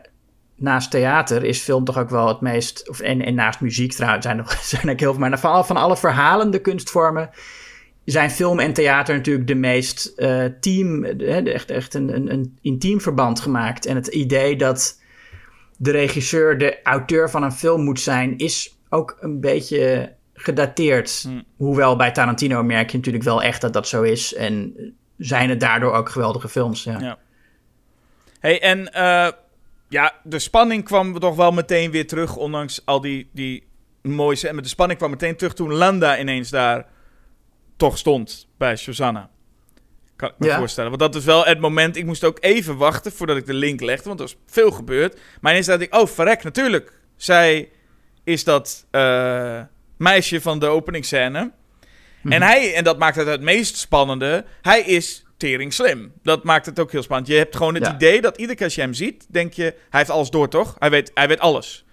Dus als hij Ja. dan even tegenover, nou we noemden het net al met die afvalstrudel, als wij dan tegenover haar gaat zitten, nou dat is rete spannend. Ook voor haar natuurlijk, maar voor ons ook. Dat je denkt, oh shit, wat weet hij wel, wat weet hij niet? Speelt hij nu ook een spelletje met haar? Wat hij, Ja, hij bestelt een glas melk voor haar. En je, en je denkt dan. Maar ik weet eigenlijk nog steeds niet. eh, ehm, of hij nou echt weet wie zij is of niet. Of dat het gewoon puur toeval is. nee, volgens mij als hij, nee, want als hij had geweten wie zij is, dan had hij er wat aan gedaan, denk ik. Gok ik. Nou, ja, misschien ziet hij op dat moment ook al. Dat, het, eh, dat de nazi's aan het verliezen zijn. En heeft hij ook een beetje tegen van. Nou. Maar dan is hij wel heel erg een opportunist als hij nu kon inzien dat dit allemaal zou gaan gebeuren. Nee, niet dat hij dat allemaal weet. Maar dat hij denkt van. Nou ja, waarom zou ik haar niet. Waarom zou ik haar nu meteen eh, eh, laten oppakken? Ik, Ja, ik, ga, ik ben wel benieuwd waar dit heen gaat. Dat zou nog kunnen. ja want ik, het, het, wat ik vooral gewoon heb is het feit dat je wel eraan denkt. Omdat Mhm. het Hans Landa is. Dus je weet gewoon... Waarschijnlijk weet hij al... Zo, zo komt hij over dat hij al weet hoe de film gaat eindigen. Zo'n figuur Ja. is het. En dan is hij met die apfelstrudel. En dan eerst ook dat hij dan... Dat hij dan eh, bestelt en dan dat wil zij eten. En dan zegt hij: Nee, nee, wacht op de slagroom. Dat, dat, dat, Ja, ja. ja. En ik, ik weet niet, dan, dan, ja, dan vooral het gesmak dus wat extra is aangezet. Hoe die daar zit, eh, met haar zo gezellig praatje zit te maken. En wetende dat zij ook weet van, nou, hij heeft mijn hele familie eh, een tijdje geleden afgeknald. ja. En dat zie je ook heel mooi aan haar als zij dus, eh, eh, als hij dus weg vertrekt, hè. Dat dat dan even eruit, eh dan komt het even tot uiting Ja. bij haar. Hij bestelt trouwens een espresso in, dat, in dat café. Wat in die tijd, nou, in elk geval in Duitsland, niet gedronken werd. Ik vraag me af hoe ze daar in Frankrijk in de jaren... Had ik nog op moeten zoeken of ze in Frankrijk in de jaren 40 al espresso's dronken. Dat was wel jouw taak om dat op te zoeken, ja. Ja, het is in elk geval wel duidelijk dat, dat, dat die bestelling maakt hem een international, zeg maar echt een, een, een wereldburger. ja, precies. dat hij een espresso bestelt en niet gewoon een bak koffie zoals een Duitser gedaan zou hebben. ja, precies. De gemiddelde Duitser, maar dat hij echt, ja. Ja, hij houdt overal bij. En dan, eh, en, maar dat is weer zo'n stijldingetje trouwens, want dan heeft eh Shazanna een plan. eh, om dus hè, de, in haar. eh, ja, we moeten hoeven niet de hele film uit te leggen natuurlijk. Maar er is dus een heel plan over. Ik wil alle naties, de grote belangrijke naties, in mijn bioscoop ombrengen. ja. En dat doen we aan de hand van die film, dus de Trots van de Natie. Dat ze dat vertoond wordt. En de grote, de grote mensen van de natie zitten daar in die bioscoop dan. En dan vertelt ze over, dan gaan we het in de fik zetten. En dan Mhm. komt Samuel L. Jackson even terug om uit te leggen hoe, hoe brandbaar film was. ja. En ik hierbij, ik- ja, misschien ben ik dat te veel mee, maar ik ben toch steeds aan het afvragen: is dit nou stijl? Gewoon echt wat een leuke stijl? Of is dit toch zo'n elementje van... Misschien snappen mensen het niet helemaal. Ik moet het toch even uitleggen en dan doen we het op deze manier. Nou, het moet uitgelegd worden, want heel veel mensen weten het helemaal niet van nitraat. Nee, maar moet je het dan ook echt uitleggen? Zeg maar, was het zo dat als je de film verder gewoon... Dat ze allemaal... Dat hoeft toch niet? Je kunt er gewoon al die film rollen en dan vervolgens een vuurtje. Dan... Mensen kunnen toch zelf laten wel opzoeken van... Hoe zit dat? Ik vind het niet echt, Ja. echt, ik vind het niet echt iets van... Ja, shit, dit moeten we wel echt even uitleggen. En zo begint Samuel Jackson wel met... Ik zal jullie even vertellen Nou, waarom... Wat er heel erg mee benadrukt wordt, met dat het specifiek film is wat zo goed brandt, is dat het echt ook film is waarmee de nazi's verslagen worden. Niet alleen figuurlijk, maar ook letterlijk een kwaliteit van het materiaal waar de nazi's mee eh, verslagen worden. Ja, maar om, dan, om daar je voice-over weer terug voor te halen en te zeggen... Ik nou, zal dat vind ik, ik vind het een heel belangrijk thema van de film. Dat het Ja, maar zulke thema's gaat- hoeven toch niet door een voice-over uitgelegd te worden? Heel vaak heb je toch... Jij zou nu toch eigenlijk... Dat ik gewoon moet zeggen... Ja, ze steken de bioscoop in de fik. En dan zou jij moeten zeggen... Maar weet je dat ze dat doen met film? En dat is niet... Dat, maar zo niet dat, de, dat, de, dat de, de film zelf dat voor mij hoeft te doen. Nee, maar de film zelf legt ook niet uit dat dat het thema is. Dat, maar legt wel even uit dat film super... Ja, ik vind, nee, ik, vind het, ik vind het goed dat Tarantino dat even benadrukt... dat film zo brandbaar is. En ik vind het ook een... eh, het is ook gewoon een, een leuk stukje. Nee, het is wat dat betreft... En daarom dacht ik, misschien is het wel stijl. Maar, want... Ja, het is ook stijl natuurlijk. ik ben blij dat niet personage... Weet je dat, dat de een tegen de ander zegt van... Laten we de, in de fik zetten. En dat de ander zegt, hoe dan? En dan zegt de een weer... nou, wist jij dat film? Heel... Ja, nee, zo zou Christopher Nolan dat geschreven hebben. ja, precies. Maar Nee, bij Tarantino... Ja, weet je, stijl en inhoud zijn hetzelfde bij Tarantino. Dat is nou het leuke. ja, maar je had... Het is niet stijl boven inhoud, het is hetzelfde. En ik weet dat dit een kutargument is voor überhaupt e Je- Maar je had dit niet hoeven doen. Gewoon, je had dit niet hoeven doen. En had je gewoon Ja, je had hetzelfde... die hele film niet hoeven maken. Precies. Maar ik bedoel, dit kleine stukje had niet gehoeven. En het voelde wel als iets wat moest. Dit uitlegstukje in ieder geval. Dit is niet alleen maar toegevoegd. Want, och, het is toch zo grappig omdat... Hij had nog oude beelden liggen van iemand die in de trein werd geweigerd. eh, omdat die filmbeelden naar binnen waren. En denkt, hoe kan ik dit gebruiken? Denk ik. Ja, nee, dat, ja, nou ja, dat weet ik niet hoe dat zit, Jasper. Maar dat, eh, ik, ik, ik, ik ben ervoor in elk geval. Jij bent ervoor. Nee, dat is goed. Ja. Dat vind ik ook heel goed. Ben je dan ook voor, als we even naar hoofdstuk 4 gaan. Ben je dan ook voor, eh, oké. Michael Fassbender, ben ik sowieso Ja. altijd wel voor. Maar Michael Fassbender komt een ruimte binnen. En in die ruimte zitten Winston Churchill en Mike Myers. En ik denk, er is hier één iemand niet op zijn plek. Ja, En het is niet Winston Churchill. nee. Ik dacht hier wel, even als we het toch over Eli Roth hadden. Ik denk, Mike Myers en Ja, die snap ik ook niet helemaal. En ik voel, en ik denk dat ik een beetje, ik denk dat ik het een beetje weet. Maar dat is wel een, een wat cynischere gedachte. Ik denk dat Tarantino een beetje is gelo gaan geloven in, kijk eens wat ik met acteurs kan. Zeg maar, eh, nou ja, ik, Travolta was op zich wel een prima acteur, maar weet je wel, hij, hij voelt een beetje van, kijk eens, ik kan gewoon die acteur pakken. En ik kan gewoon die van vroeger pakken, en ik kan die pakken, en ik kan Ja. die. En daar kan ik een ster weer van maken. En ik heb het gevoel dat hij nu zelf dacht, want anders zie ik geen reden waarom je Mike Myers cast. Ja, nee, zijn talent voor casting is hier inderdaad onkarakteristiek. eh, eh, ja, maakt, maakt hij er wel eens een, een, een, een rare een fout mee, zou ik zeggen. Maar- ik, vind het, ja, ik vind het echt een fout om Mike Myers in die rol eh, te Want het stoppen. voelt, het voelt alsof je zeg maar eh, een, een, een regisseur die zegt: Weet je wat ik ga doen? Lager aan wal geraakte Jim Carrey, die altijd mijn gekke bekken trekt. Ik ga hem nu een film in, met hem maken. En dan wint hij een Oscar. Wow, zo goed ben ik. En ik heb bijna het gevoel: zal ik nu eens, zegt Tarantino, Mike Myers gewoon casten? Niemand neemt hem serieus. Ik cast hem en dan zal iedereen zeggen: Holy fuck, die man kan gewoon zelfs Mike Myers goed laten acteren. Alleen het probleem is: je hebt hier dus wel Mike Myers gewoon met zo'n plaksnor als typetje.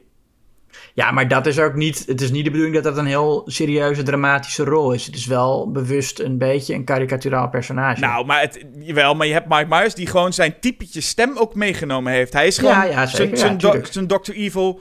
We have all our rotten eggs in one basket. kid. Ja, ik denk dat hij juist expres een, een komiek wilde om, dat, om de rol een beetje eh, grappig te maken. Ja, en je hebt heel veel komieken die goed kunnen En acteren. je, er zijn mensen die dat beter zouden kunnen. Ja, maar goed, dat is, eh, daar zijn we het over eens. Mike Myers was niet de beste keuze. Nee. Nee. Maar verder, Eh, Mike- eh, Michael Fassbender daarentegen Ja, is fantastisch. ja. En dat geldt voor de meeste acteurs trouwens hier. En, en, en er begint nu een, een tweede scène die, nou ja, volgens mij na de openingsscène, of misschien gelijk met de openingsscène, staat voor mij van wat betreft een hele memorabele scène. Ja, en, en ja, eh, eh, nog even zeggen dat eh, Michael Fassbender is een, is een filmcriticus in deze film. Die om die reden eh, mee mag doen. Om zijn kennis van de geschiedenis van de cinema. Want ja, Tarantino is ook een van die regisseurs die echt respect heeft voor filmcritici. Mhm. Ehm, en het is ook leuk dat hij dan inderdaad nou, de, die ook meeneemt in zijn, eh, in, in zijn oorlogshelden verhaal. Ja, als Archie Hickox speelt hij. Ja, Archie En Hickox. hij gaat met twee bastards en eh, een actrice, Bridget from Hammersmark, gaat hij in een, eh, gaan ze naar een kelder eigenlijk. Diana Kruger gaan ze naar een, een, een café waar normaal gesproken weinig of geen nazi's zijn. eh, maar waar vandaag, omdat een van de nazi's net vader is geworden, hebben ze allemaal vrijgekregen. En zit die bar vol met nazi's en moeten ze daar ehm, Ja. ontmoeten en hun, en hun plannetje bespreken en ongemerkt weer kunnen vertrekken. En ik zit, dan, ik zit hier nou even te denken aan, je hebt, je hebt, je hebt even kijken, je hebt Fassbender, je hebt dus inderdaad Diane Kruger, je hebt hier volgens mij ook Til Schweiger, Hugo Ja. Stiglitz, en ik zit even te denken wat, of die andere bastard... Ja, Wilhelm Wicki, Oh. de andere Duits sprekende bastard. Ja, Willem Wickie, die, zit, die zitten bij elkaar inderdaad. Ja, ze- dat, dat is, alle, alle Duits sprekende bastards zijn er. En, eh, om, omdat ze ook nazi's moeten spelen natuurlijk. Ze hebben nazi-uniformen aan. Ja. Ehm, dus dat maakt het eh, eh, ook zo vervelend dat ze hierna, als iedereen dood is, alle Duits sprekende bastards kwijt zijn. Ja, want hier zitten dus inderdaad twee. eh, en het, nou, het is een scène die lekker lang doorgaat. En hiervan dacht ik ook: lange scène. En hij had van mij nog langer gemogen. Ehm, Ja, Tarantino is hier, dit is eigenlijk de eerste keer dat hij echt ehm, zo lang die spanning oprekt. Ja, Dat heeft hij, in, ik bedoel deze film. Hij doet het in de eerste scène, hij doet het in deze scène.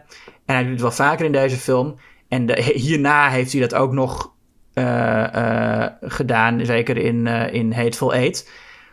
Daarin verliest hij me soms een beetje met die pogingen het, het zo lang door te laten gaan. Dan verslapt de, zeg maar het, het elastiek dat hij aan het oprekken is. Dat, is. dat zegt hij zelf, hè, dat het een elastiek is. Dat hij dan zo lang mogelijk wil oprekken. Ja.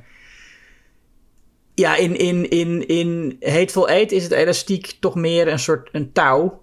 ja. Eh, maar hier wordt het echt een heel strak gespannen eh, eh, elastiek dat, dat voortdurend aan blijft houden. Maar ik heb ja. gewoon het idee dat hier ook namelijk de, de, de, de. We snappen ook gewoon goed wat hier op het spel staat. En het is natuurlijk ook heel makkelijk. Je hebt de, de nep-naties, dus onze helden, en de echte naties. En dat is gewoon. Dat maakt het al spannend. En wat ik in zijn andere films vaak heb, heel vaak is dat niet heel duidelijk. Waardoor je voornamelijk hele lange dialogen krijgt. Waarbij je op een gegeven moment denkt, ja, ze zijn wel leuk geschreven. Ja, maar op een gegeven moment denk je wel, nu, nu weet ik het wel. En hier snap ik gewoon steeds... En, hij doet steeds overal heel goed een schepje bovenop. Elk personage is redelijk slim. Weet op een gegeven moment de een... Hè, dat is wat we bij To Be Unborn To Be ook zeiden. De een heeft de ander door, maar de ander is dan ook alweer slimmer dan die. Dat werkt zo goed. En Ja. bij Tarantino heb ik soms het idee, en dat is bij, bij zijn laatste film ook wel, dat je soms denkt van ja, nu weten we wel dat je grappige dialogen kan schrijven over eh, dat de Nederlanders mayonaise doen en zulke, zulke scènetjes lang door laten gaan. Maar dat, dat werkt voor mij lang niet altijd. Maar in zulke scènes als dit, waar je echt gewoon vanaf seconde 1 tot het einde spanning voelt, ja, die, kunnen gewoon, die mogen nog langer duren, wat mij betreft. Ja, zeker. En ja, hier komt de spanning ook in eerste instantie van een, een, een, een dronken soldaat die zich eh, in, het, in het gezelschap mengt en heel vervelend zit te doen. Ja, En die merkt al dat het accent van eh, eh, Michael Fassbender, van Archie Hickox, niet helemaal klopt. maar je voelt dan wel van deze mensen zijn dronken, dus hoe groot zijn, is het probleem bij hen nog, hè? Ja, precies. Maar dan komt eigenlijk ja, de Hans Landa van deze scène, eh, zeg maar, eh, eh, ontpopt zich in, in, in stuurbaanvuren Dieter Helstrom. In mijn, in mijn aantekening had ik staan Siewert van Linden. ja, nou je het zegt, Maar ja. dat, ik, kreeg, ik kreeg heel erg die vibes. En dat heb je toch? Een beetje dat soms nazi's een beetje... Ja, dat is een beetje hoe ze standaard worden neergezet, toch? Een beetje van die, van die, van die gladjakkers. Ja, nee, precies. Hij is inderdaad. En, en ja, August Deal, die. Nou ja, in het echt heeft hij dan inderdaad het, het, het ongeluk op Siewert van Linden te lijken. Ja, en in deze film speelt hij een soort Siewert van Linden. ja nee, soort of. En dat, ja, maar en, en, dus dat is, en dat is inderdaad met Hans Lander zo, hè, dat hij dan... Dan, dan is het een klootzak, maar hij doet leuk en doet gezellig. En dat is nog veel erger. Mhm. Ging hij maar Ja. gewoon boos doen. Maar nee, het was dan is hij... De hele tafel is klaar met zijn bullshit. En dan zegt hij, zullen we lekker een potje Wie ben ik spelen? Dat idee. Ja, Oh, ja, ja. oh dan, en je voelt gewoon aan de hele tafel... Nou, iedereen kent misschien wel zo iemand die in de kroeg bij je komt zitten... en dat je denkt, oh nee, nee, nee, niet jij. Maar hij komt er dan bij zitten en dan... eh, nou ja, goed. Dat, dat, gaat een tijd door. En je voelt ook steeds meer. En vooral het gezicht van... eh, ik ga namen dat het butcher, maar... Til Schweiger is het volgens mij. Ja, ja. Schweiger. Zie je aan zijn kop echt... Ik ben zo klaar met deze man. Ja, ja, Dat vindt ja. heel leuk. Ja, want die kan ook, die, die twee, die, eh, Stieglitz en Vicky, die kunnen allebei ook niet zo goed acteren. En die weten, die willen ook eigenlijk weg eerst. Hè? En dan zegt, moet, moet hoe heet ze nou? Van Hammersmark. Ja. Moet ze eraan herinneren van, nee, we zijn hier, we moeten, het is verdacht als we nu opeens weggaan. We moeten gewoon blijven en gewoon lekker meespelen met ze. En die, En zij speelt echt die rol. zij is echt ook En- bezig met altijd als dan ook maar... De, zij wil echt conflict steeds vermijden. Dus als die natie ook... eh eh, ook Fassbender die zegt op een gegeven moment ook van... Hé, je stoort. En dan, maar dan is zij ook degene die altijd dat van... Nee joh, grapje. Nee joh, je stoort niet. Blijf net zo lang zitten als je wil. Zij is echt als Ja. de dood dat er ook maar iets gaat gebeuren. Maar nou ja, Til Schweiger is meteen zat. En op een gegeven moment... Fassbender is het ook wel zat. Maar dan is het van... Nee, nee, nee, ik ga wel. En dan is het inderdaad nog van... Nee, laten we nog even een, een, een shotje nemen. En dan komen de bekende drie vingers. Het drie vinger probleem. Ja, wat ook e- echt waar is. eh, dat van die drie vingers, dat, dat is inderdaad zo. Ja. Op zich zou het accent van Fassbender ook wel eh, genoeg geweest zijn, denk Nou, ik. volgens- Dat, dat is de reden dat, eh dat eh, Hellstrom er in eerste instantie hem verdacht Ik zat ook al te denken toen ik deze film, nou ja, een tijd geleden was dat ik die gezien had, zat ik het ook in mijn hoofd met, is het nou echt zo dat zo'n hele lange scène en dat puur die drie vingers het, het zijn, die, weet je wel, dat verder niks aan de hand Mhm. is, maar nu kwam inderdaad er ook voorbij, eigenlijk wist die, volgens mij die gast, die Siewert van Linden noem ik hem dan even, die wist het al meteen, of die had het ook Ja. wel echt door, dus die drie vingers zijn puur een, de laatste druppel. Want Ja. anders voelt het natuurlijk ook stom om echt gewoon alleen maar gebaseerd op die drie vingers te zeggen en nu schiet ik iedereen de tyfus in. Ehm, Ja, precies. Maar eh, ik moet wel zeggen, eh, eh, August Deal, dus de acteur, de Siewert, die, het is echt jammer voor hem dat Christoph Waltz ook in deze film zit. Ja, dat, ja, dat snap ik wel. Ja, ja. Want het is, het is absoluut niet dat, dat de rol eh, minder goed lijkt. Het is een fantastische rol, vind ik. En het is ook een rol die helemaal niet verbleekt naast Hans Landa. Ik vind als hij in, in dat café zit en hij mm, ja, de, de, de, de slimme natie is die iedereen doorheeft, werkt dat 100%. Alleen, ja, omdat Hans Landa er ook in zit, krijgt dat personage in de, in, in de besprekingen van de film gewoon veel minder aandacht. Nou, dan vind ik blij dat wij dat een beetje recht zetten. Maar ja, want hij is echt fantastisch. En- alleen jammer dat we hem steeds Siewert van ook- Lienen noemen. Huh? Dus laten we hem inderdaad gewoon bij zijn naam noemen. Maar Ja. hij is wel, vind ik, als we hem dan toch vergelijken met Hans Landa... Hij is geloofwaardiger, realistischer als... eh, eh, Ja. dan, dan Hans Landa is natuurlijk op een gegeven moment, zeker tegen het einde, wel echt meer een typetje. Mhm. En, en dit is echt een. een, een ik- ja, ik kom, kom hier gewoon zo. Maar misschien zijn het, is mijn beeld natuurlijk van de nazi's, is vooral wat ik in films zie. Dus is dat een beetje dit. Vooral, ja. Is dit, is dit gevoel van. Dit is hoe ze zijn of waren. Zulke types. Ja, dat weet ik. Ik weet niet in hoeverre dit echt is hoe de meeste naties... Ik denk dat de meeste naties minder intelligent waren dan eh, nee, maar in hij. zeg maar. In En- film is het altijd hè, zo uniform strak, lange leren jas en dan het haar zo helemaal strak. En dan zo, en ook Ja, vaak nee, zo'n kop. En, en, en heel eh, geniepig. Ja. ja, maar dit is wel een natie die... En dat, dat associeer ik niet zo met echte naties... die eh, heel erg houdt van, van, van toneelspelen... en een soort scène creëren... en die ook... respect en kennis heeft van, voor de filmgeschiedenis. Want dat is ook iets wat in deze scène een beetje Tarantino's. Ja, je zou het bijna een soort eh ehm, intermezzo kunnen noemen. Dat hij King Kong gaat uitleggen. Oh ja. ja. Of dat hij eigenlijk zegt van nou, eh, eh, hè, hij, hij heeft dan King Kong op, op dat kaartje staan dat op zijn hoofd zit. Dat is het spel dat ze spelen, dat je moet raden wat er op dat kaartje staat. En dat hij een analyse, eigenlijk in feite is dat Tarantino die een analyse geeft van King Kong. Door te zeggen dat het verhaal van King Kong ook het verhaal zou kunnen zijn van de zwarte man in Amerika. Mhm. Ehm, wat wel een heel. eh, eh, eh, ook een, ja, een, treffende manier is van Tarantino om ook een beetje filmkritiek in zijn film te krijgen. ja. En om te zeggen van ja, ook films die puur amusement lijken, gaan wel degelijk ergens over. Ja, en ik vroeg me nog af of het, een, of het ook enigszins beledigend bedoeld was van Til Schweiger, die natuurlijk dat briefje heeft geschreven. Want die wist, ik moet een naam opschrijven. Hij had er helemaal geen zin in om dit spel te doen. Mhm. En hij heeft het geschreven, het personage die eh, Van Linde op zijn hoofd krijgt.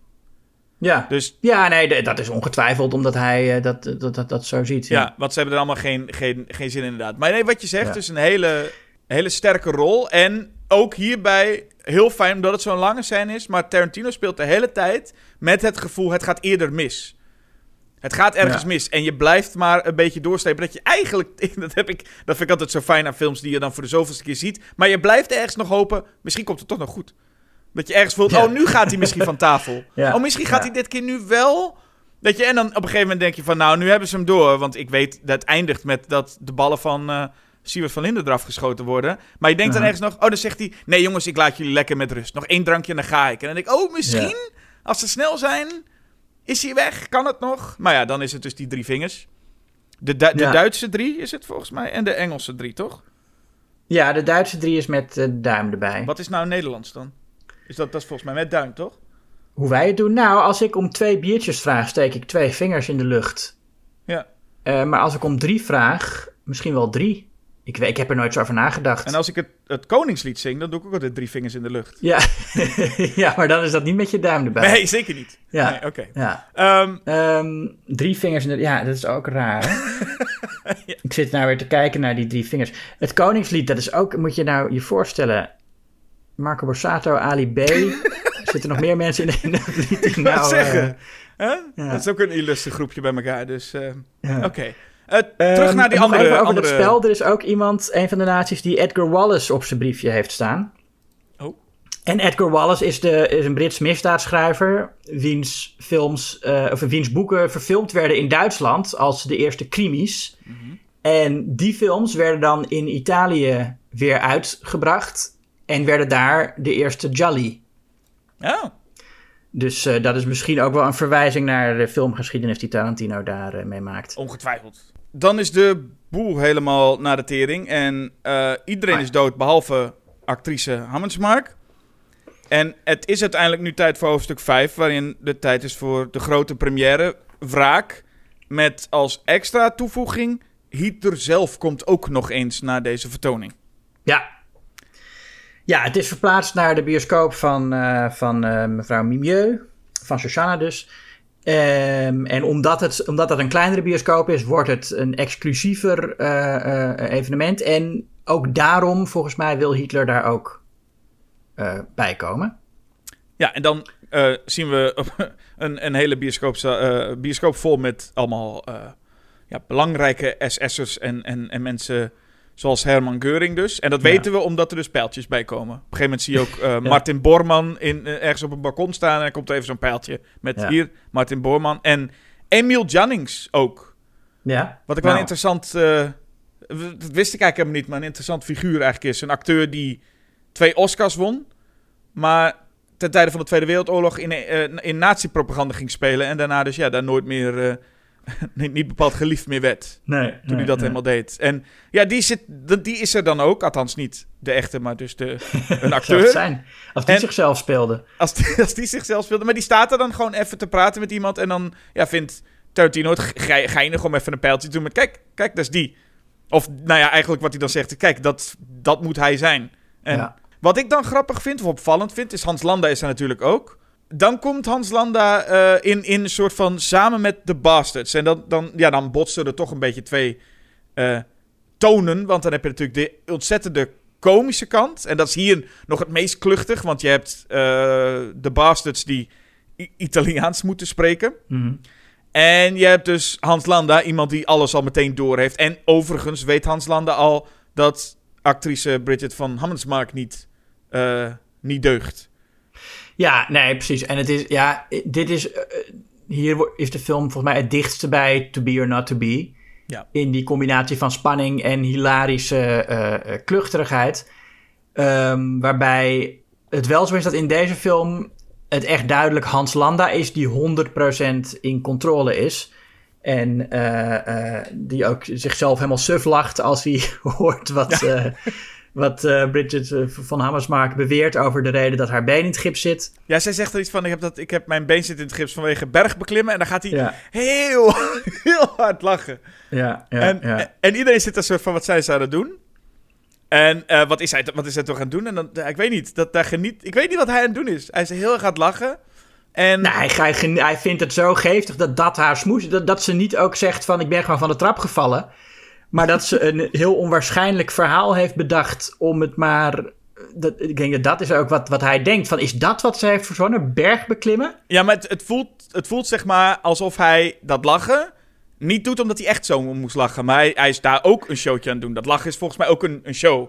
Echt extra Ja, volgens mij ja, ook. Maar hij vindt het ook wel erg grappig. Hij vindt het wel echt grappig. Ja, en hij lokt het ook uit omdat hij natuurlijk ook donders goed weet, en dat weten we allemaal, dat eh, hij, zij niet Italianen bij zich heeft. Ja. En dat is omdat hij dan, hij wil ze even Italiaans laten spreken. Hij gaat zelf natuurlijk ook Italiaans spreken dan. En je hebt Brad Pitt die dus niet veel meer kan zeggen dan buongiorno Ja. en arrivederci. Ja, en er werd toen ik deze film in de bioscoop zag, werd er zo hard gelachen om zijn Buongiorno. Dat de volgende grap, namelijk dat Christoph Waltz of eh, Hans Landa dan eh, heel eloquent Italiaans begint te spreken, dat die eigenlijk al dat dat- dat daar zo hard doorheen gelachen werd dat dat niet eens meer aankwam. Nee, die viel weg. Maar ik denk dat het ook wel interessant is hoe die twee samenkomen. Dat is dat, dat, dat bij To Be Not To Be dus ook hoe het samenkomt. Dat nu, je hebt dus Hans Landa, waarvan we allemaal weten... oh, als Hans Landa verschijnt, dan zijn we even op onze hoede. Want dat is heftig. En hier hebben we Brad Pitt, waarvan we weten... oké, dit is een... eh, Zo'n lomp Amerikaan. Dit is, alleen maar, dit is alleen maar lachen. En ineens staan die twee tegenover elkaar. En dat voelt waarschijnlijk echt als een soort...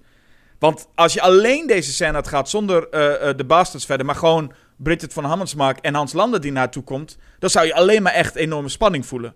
Van, Ja. oh, hij weet dat zij erbij hoort en dit gaat niet goed aflopen. Maar nu staan er ineens drie, nou, oetlullen eigenlijk bij... Die, eh, die heel vaak hun naam moeten herhalen van, van Hans Landa Ja. in het Italiaans. En Ja, hij is een hij soort vindt bijna les aan het geven, toch? Van, hoe, hoe, hoe zeg je Ja, nee, precies. Hij, hij, hij, is, hij is die situatie aan het uitbuiten. Hij vindt het gewoon heel leuk om met ze te spelen. En ik vind het ook zo grappig dat zij weten wel dat hij het allemaal weet. Maar ja, wat, wat moet je anders? Maar gewoon meespelen en doen alsof je nog denkt dat je hem voor de gek aan het houden bent. Ja, en dat is, en dat is natuurlijk heel duidelijk, omdat het zo overduidelijk is. Wat ook een beetje gek is natuurlijk, want de hele film gaat natuurlijk over mensen die elkaar veel te slim af zijn. En hier heb je echt wel te maken met mensen die niks, meer- niet meer weten wat ze aan het doen zijn. Het feit dat ze Ja. zeggen, nou laten we maar, wij kunnen wel Italiaans spreken. En Hamelsmark, ja, ik heb, ben berg gaan beklimmen. Ze zijn ook echt wat dat betreft nu even niet goed voorbereid. Dit is niet omdat Hans Landa zo slim is, dit is ook omdat zij zo dom zijn. Nou ja, omdat ze inderdaad uit wanhoop maar een, een, een veel minder effectieve versie van hun plan hebben eh, eh, bedacht. Ja, maar wat jij zegt over niet de trap lazeren, maar wel bergbeklimmen. Het is ook gewoon Ja, nee, dat- stom. En het feit, kijk, dat, ik snap nog wel dat toen ze uit die kroeg kwamen, dat ze dat misschien, nou, de schoen en het servetje met handtekening vergeten zijn. Maar ook dat voelt al een beetje van, oh, ik dacht dat alle Mhm. personages hier wat slimmer waren. Ja. Maar dit is gewoon een soort van, oké, dit, dit gaat niet meer lukken. Wat ik heel grappig vind, is dat er eens een heel groot plan is over... we gaan met de Bastards eh, iets, een aanval doen. Maar dat, en dat dat dus door Hans Landa wordt eh, tegengehouden. Maar er is nog een ander plan, namelijk Shosanna en Marcel. Haar, eh, Ja, ehm, hoe heet dat? project, programmeur. Haar protectionist, ja. Waar we het ook helemaal niet over gehad hebben, want dat is ook een van de relaties in de film die wat minder sterk uitgewerkt zijn. Want op een gegeven moment zegt Shoshana tegen hem van jij gaat mij helpen, want we houden van elkaar. Ja, dat, ik had pas toen ze zoende echt door dat van, oh, ze zijn meer dan ja, collega's. ik, heb, ik, ik had niet, en dat hoeft nou... Nou ja, het was, het was voor mij wel sterker geweest als, eh, als het wat duidelijker was dat zij een, een, een koppel eh, zijn. Het belangrijkste aan Marcel is volgens mij iets wat tijdens het afvalstroedels scènetje met eh, Hans Landa wordt besproken, is het feit dat hij een zwarte man is. En dat dat waarschijnlijk een groot probleem zou zijn voor de... Ja. voor, ja, voor, voor al die naties die daar komen. Ja, Ze dat liever niet willen. En eh, nou ja, Hans Landa gaat dus eerst met eh, Bridget van Hammersmark even alleen. Ja, hij laat eigenlijk al de. Want hij heeft het plan natuurlijk door. En hij gaat nu eh, een keuze maken om dat of te saboteren of niet. En hij, in principe laat hij alle bastards gewoon ermee wegkomen. Alleen haar neemt hij het echt persoonlijk kwalijk wat ze gedaan heeft. Maar ook hier is hij toch wel weer van... Ik ga dit even lekker uitmelken. Mhm. Dus heel langzaam, ook niet meteen confronteren. Dit is echt lekker lang uitmelken met... hey, zou je mijn zou je voet even op mijn knie kunnen doen? Doe maar. En dan gaat hij met, zo, met zijn vingertje zo. Doe maar, doe maar. En dan Ja. inderdaad wat het heel langzaam dat schoentje uitdoen. En dan wil je zelf even in mijn jas graaien. Gewoon dat hij daar ook... Ik bedoel, de boel staat op het moment te om- op, op het punt om te ontploffen. Alles gaat bijna mis. En hij neemt nog wel even de tijd voor zijn showtje. Ja. En eh, alleen dan in één keer zien we een Landa die we nog niet eerder volgens mij zagen. Is dat hij ineens een soort van beest aan het worden is. Want dan gaat, Ja. hij, haar- gaat hij haar wurgen en dat je denkt, holy shit, hij is... Wat, wat is dit nou ineens voor woede-uitbarsting? ja, en we zien daar eh, Tarantino's handen om de nek van eh Diana Kruger. Hmm. Omdat Tarantino wilde dat, het, wilde dat er een keer eens een, een realistische wurgscène was. Meestal in films die iemand gewurgd wordt, zie je wel duidelijk dat die persoon nog gewoon adem kan halen. En hij zei: Ik wil gewoon echt eh, eh, dat ze echt geen adem meer kan halen. En dat je ziet op haar gezicht en dat de, de aderen dikker worden en zo. En ehm, dat wilde hij zelf doen, omdat hij niet eh Christoph Waltz dat wilde, die, die verantwoordelijkheid wilde geven. Van, van mocht er iets misgaan of zo, dan wil ik degene zijn die verantwoordelijkheid draagt. Ehm, tenminste, dat is het verhaal dat hij vertelt.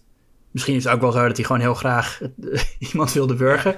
Nee, dat weten we niet. Eh, eh, nee, dit is gewoon. eh, eh, Maar het is niet... Ik, ik, het- ik vind het nooit hele fijne verhalen voor dit soort eh, eh, eh, hmm, dingen. Net, net als... Nou, je hebt natuurlijk dat hele gedoe gehad met Kill Bill. Met, in de auto met eh Ja, Uma Thurman. En dan denk ik altijd, ja... ehm, goed, Ja. dit, zi- dit zijn dingen waarvan ik denk... Ik weet niet waarom je dit überhaupt naar buiten zou willen brengen. Nee, Ja. hij vertelde het inderdaad bij Graham Norton ook alsof het een soort grappige anekdote was. Eh, maar ik denk ook dat er sinds 2009 toch wel ook heel, wat, heel veel veranderd is in hoe we eh, kijken naar dat soort situaties op de set ook. Dat het, we veel minder accepteren dat een, eh, een regisseur een klootzak is omdat hij een genie is of zo. Dat, Nou, dat die- die- hoop ik zeker. Ik hoop zeker dat een Stanley Kubrick met zijn gedrag in ieder geval niet snel dat dat meer kan, nog? Hoewel, Nee, je hebt nog steeds, hoe heet dat, David O. Russell bijvoorbeeld? ja, Nou ja, je, je hebt ze nog genoeg, maar eh, het ja, feit... en vroeger, Jennifer Lawrence vertelde gewoon ook als grappige anekdotes in talkshows over hoe eh, eh, David O. Russell haar uitschold. En dat was in het begin van haar carrière nog gewoon, ja, leuk, dat hoort erbij. Ja, en dat is dat... Nou ja, er zijn ook mensen die daar wel tegen kunnen. Maar je denkt Ja, gewoon altijd van, waarom, waarom, waarom moet dit? En alsof er nu echt een probleem is met dat mensen... Ik bedoel, hoeveel mensen zeuren over het feit dat wurgscènes niet, niet overtuigend zijn? Nou ja, Tarantino dus. Ja, maar ik bedoel, ik heb ook bijna het gevoel dat hij een van de weinigen is. Stel nou dat het iets is waarvan Ja. we allemaal als, als filmliefhebbers zeggen... Ja, daar stoor ik me inderdaad enorm aan. Daar kon je nog wat doen. Maar ik, ik heb niet het idee dat dit Nou- nou een groot probleem is. Ik, ik, moet, ik moet zeggen, ik vind van wel hoor. Als ik een, een scène zie waarin iemand zogenaamd gewurgd wordt en ik zie gewoon dat het, dat het niet klopt of zo, ik, heb, ik stoor me daar wel eens aan. Bij recente films, dan heb je het over. Dus, maar niet, Nee, niet- bij films in het algemeen. Ik hoop dat het zeg maar gewoon voortaan er nep uitziet. En niet dat actrices eh, moeten, moeten angst moeten Nee. uitstralen van... Gaat hij misschien wel echt verder door? Ja, nee, dat is ook zo. En dat Tarantino niet ooit denkt van... Ik vind eigenlijk dat als mensen doodgeschoten worden in films... dat dat zo nep is. Ja. Maar goed. Ik zit me trouwens ook af te vragen. Zo nog. We weten natuurlijk allemaal wel, als we zijn films zien, dat eh, Tarantino voeten heel erotisch vindt. Ja, En ehm, dat, vind, dat vindt hij echt, hè. Ja. nou ja, dat ook hier, dat, dat dan inderdaad zo'n Diane, eh, Diana Kruger haar blote voet zo in dat, in dat, in dat schoentje geschoven wordt. Eh, en dat doet hij vaker. Hij heeft de Uma Thurman's voeten en in Death Proof zit heel veel voeten. En ook in eh, Once Upon a Time in Hollywood zit is er de ene vrouwenvoet na de andere. Die, Nou, eh, nog, wat, wat, wat zou je denken van From Dusk Till Dawn... waarbij hij een rol speelt en Ja. hij heeft een script geschreven... en hij speelt de rol toevallig van degene... die de voet van Selma Hayek in zijn mond moet hebben. Ja, ja, ja, ja, ja. Nou, dan vraag ik me ook af, van, wat, wat zouden die actrices daarvan denken? Dat ze van, oh, ik zit in een film van Tarantino. Oh ja, ik moet met blote voet eh, eh, op, op, de, op, op, op, op, op de, hoe op, de- op de, nou, hoe, hoe heet dat ding? Bij, op het dashboard van de auto liggen. Ja, Of ik moet mijn voet weer in een schoentje laten stoppen. Wat zou, wat zou je daarvan denken als je dat in het script ziet staan? Nou, ik heb, ik, heb, ik heb gewoon het idee dat Tarantino dat hele wurgverhaal was gewoon onzin. Het waarschijnlijk had hij zoiets van... Oh, ik speel af en toe even de rol van Christoph Waltz. En dat hij dan zei... Oh, als ik hier nou toch ben, kan ik ook wel even die scène dat ze de voet op mijn knie legt. Ja. En dat het daarom was. Dat zegt, nee, leg Ja. op mijn knie. Ja, mooi dit, mooi. Ja, het is zo'n raar idee, want normaal gesproken zijn, zou, zou je niet zo'n probleem hebben met blote voeten. is niet als bij een naaktscène dat je weet van, oh, moet ik naakt? Oh, nou, oké. Maar gewoon, oké, blote voeten. Dat is niet iets waar je normaal gesproken volgens mij heel erg met een actrice over moet overleggen. Maar als het Tarantino is, dan weet je, dat is voor hem ook een, hetzelfde als een naaktscène. Ja, maar ik, ik weet niet gewoon. Hij wil gewoon. Stel, maar stel je hebt die voet op het dashboard. Ja. Hij wil gewoon. Ik bedoel, van mij knip. Weet je, doe dat even in een paar seconden. En gebruik de rest van de beelden voor thuis. Maar hij wil ook dat wij er heel lang naar gaan kijken. Ja. En, maar ik vind het nog het meest dus gek als je inderdaad dan denkt dat hij een scène heeft geschreven. zodat hij de rol kan spelen. Zodat, ik bedoel, wat moet Selma Hayek denken als je denkt van. ja, ik moet mijn voet in zijn mond stoppen. En dat heeft hij zelf geschreven. ja, precies. Ik weet niet of het toen al heel bekend was hoor. Inmiddels is het gewoon zo bekend. Ja, nee, En- inmiddels weten we het. Ja. En van mij mag het ook wel. Ik vind het allemaal prima. Alleen, hij is er wel zo overduidelijk mee. Dat ik denk van, je, je kunt het ook iets subtieler doen. Ja. Maar nee, hij, heeft, hij, heeft, hij vindt het gewoon, ja, hij vindt het heel mooi. Todd Phillips heeft dat ook gedaan, hè? In, eh, in, in Road Trip. Had hij een scène waarin hij iets met een voet mocht doen. Oh. Van een vrouw. Ja, ik denk dat Todd Phillips wat dat betreft ook een beetje... Hij wil graag Scorsese zijn en hij wil ook graag Tarantino zijn. Dus hij doet eh, dat soort dingen. Hij denkt, wat moet ik doen om een Tarantino te zijn? Ja, iets Ja. met voeten? Ja, nou ja, goed. Eh, hier blijven we lang bij dit stuk hangen. Nou, maar dat geeft niet. Ehm, Alleen... Alleen- Over Tarantino, daar moeten we het over, over zijn voeten hebben. Uiteraard, uiteraard. Nou goed, de Bastards, twee althans, worden gearresteerd. Door, eh, want hij laat alleen eigenlijk Brad Pitt arresteren. En ondertussen zitten dus Donnie en, ehm, hoe heet die andere ook weer? Omar. Eh, Omar. Omar, die zitten in de bioscoopzaal. En hier, nou, hier voel je dus echt hè, dat die hele Beardew niet meer uitmaakt. Hij zit gewoon, dit is nu gewoon Donnie, is ineens nu gewoon Ja. Do- de, eh, Donnie en Omar zitten nog in de bioscoop. En die komt dus Landa met zijn grote... Ik ben een opportunist. Eh, ik, ik haal gewoon... eh, ik ga gewoon bij het winnende team. En dan zet hij dus Brad Pitt. Dat vind ik wel leuk. Hij zet Brad Pitt en die andere tegenover hem. Vastgebonden. Met, ze zitten met hun handen vastgebonden. En dan zet hij zo heel mooi twee drankjes voor ze neer. Ja. Dat vind ik een mooi beeld. En, Ja, nee, en hier blijkt Hans Landa inderdaad een, een, een echte opportunist te zijn die ideologisch er totaal geen probleem mee heeft dat hij ehm, zijn, ja, zijn land verraadt eigenlijk. Iets wat hij dus Bridget van Hammersmark wel kwalijk leek te nemen, want dat was eigenlijk het enige moment waarop we hem echt agressief hebben gezien, dat hij haar wurgt. Dat was echt een persoonlijk iets voor hem. Ja, maar dan, dan, daarna voel je ook weer bijna nog van... Is, is dit nu dat hij toch een soort van... Want dat boeit hem, moet hem geen zak boeien... dat de, de nazi's eh, eh, daarmee verliezen of zo. Ja, hij wil haar daar niet mee weg laten komen. Misschien omdat ze een vrouw is, dat hij eh, toch zo misogyn is dat denkt: een vrouw mag er niet mee wegkomen, me- listig te zijn. Ja, ik weet het niet, want Brad Pitt is in principe is hem ook te slim af... of heeft ook... Is ook Ja, maar van- dat is, een- dat, dat is een militair en daar heeft hij dan respect voor. Ja. Nou, hij wil in ieder geval naar het winnende team. Ja, Eh, en dan, en dan met zijn... Met zijn, met zijn wat is het? Eh, That's a bingo. ja nee, je, zegt dat, je, je zei net dat hij een typetje wordt. Maar hij, ik vind, hij speelt misschien een typetje. Ik bedoel, het personage Landa speelt een, een ander soort personage dan hij eerder was. Dat is eigenlijk ook gewoon het leuke van zo'n zo'n personage. Is inderdaad dat je eigenlijk bij alles gewoon denkt... Ik weet niet of dit hem nu echt is of niet. Ja. Beetje wat, wat, wat vergelijkbaar is met hoe dat, eh, Dark Knight, The Joker. Dat je gewoon... Je hoort heel veel, je ziet er heel veel van... maar je hebt eigenlijk geen idee of iets daarvan echt is... of dat allemaal show is. En Ja. dat is eigenlijk de meest interessante. Ja, precies. En bij Landa heb je nog geen idee. Je weet alleen dat hij gewoon ja, best wel slim is. Dat hij denkt van ik wil... eh, ik laat jullie plan doorgaan. Maar het grappige is dus dat hij nu denkt... Ik heb alles... Ik heb alles in hand. Hè. Ik ben de held van het verhaal. Want ik kan de boel nu ook stoppen. Ja. Alleen het grappige is dus eigenlijk dat, je, dat wij allemaal weten als kijker... Ook als hij Donnie en, en Oma zou stoppen... dan zou het alsnog het plan doorgaan. Waarschijnlijk, want Suzanne en Marcel zijn er nog. Ja, ja daar, weet hij, daar weten ze allemaal niks van. Daar weten Hoewel- de Bastards ook niks van.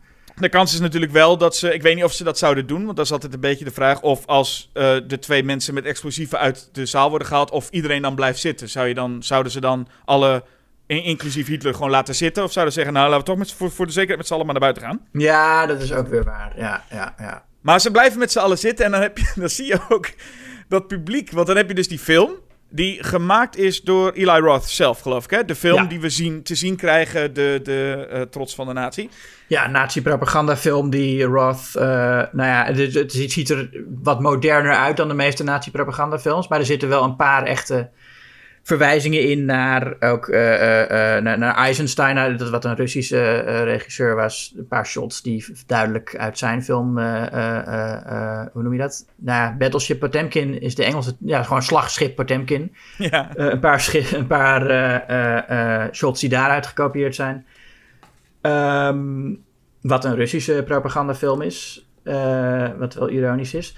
Maar ook, ja, het, het is verder qua het snelle, het snelle, uh, uh, de snelle montage en zo, dat was in die tijd in nazi-propaganda nog niet zo heel gebruikelijk. Nee, je ziet heel veel close-ups en dan gaat bij elke, elk schot wat gelost wordt, gaan we weer closer en zo. Dus het is een vrij artistieke film.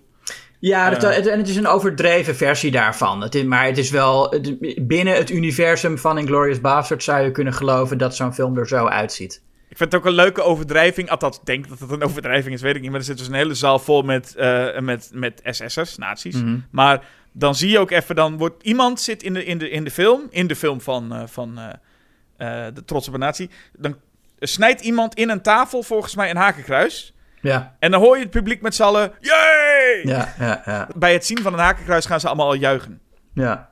dat vond ik leuk. En verder is het allemaal schieten en schieten en schieten. En Hitler vindt het helemaal geweldig. Ja. Moet steeds lachen om dat schieten. Alsof je dus inderdaad elke keer als er maar een kogel... Oh, dat vind ik zo leuk. Gaat hij steeds harder lachen. En dan zegt hij tegen Goebbels dat hij... Nou, het is echt je beste film tot nu toe. En dan moet Goebbels huilen. Dat vond ik wel heel leuk.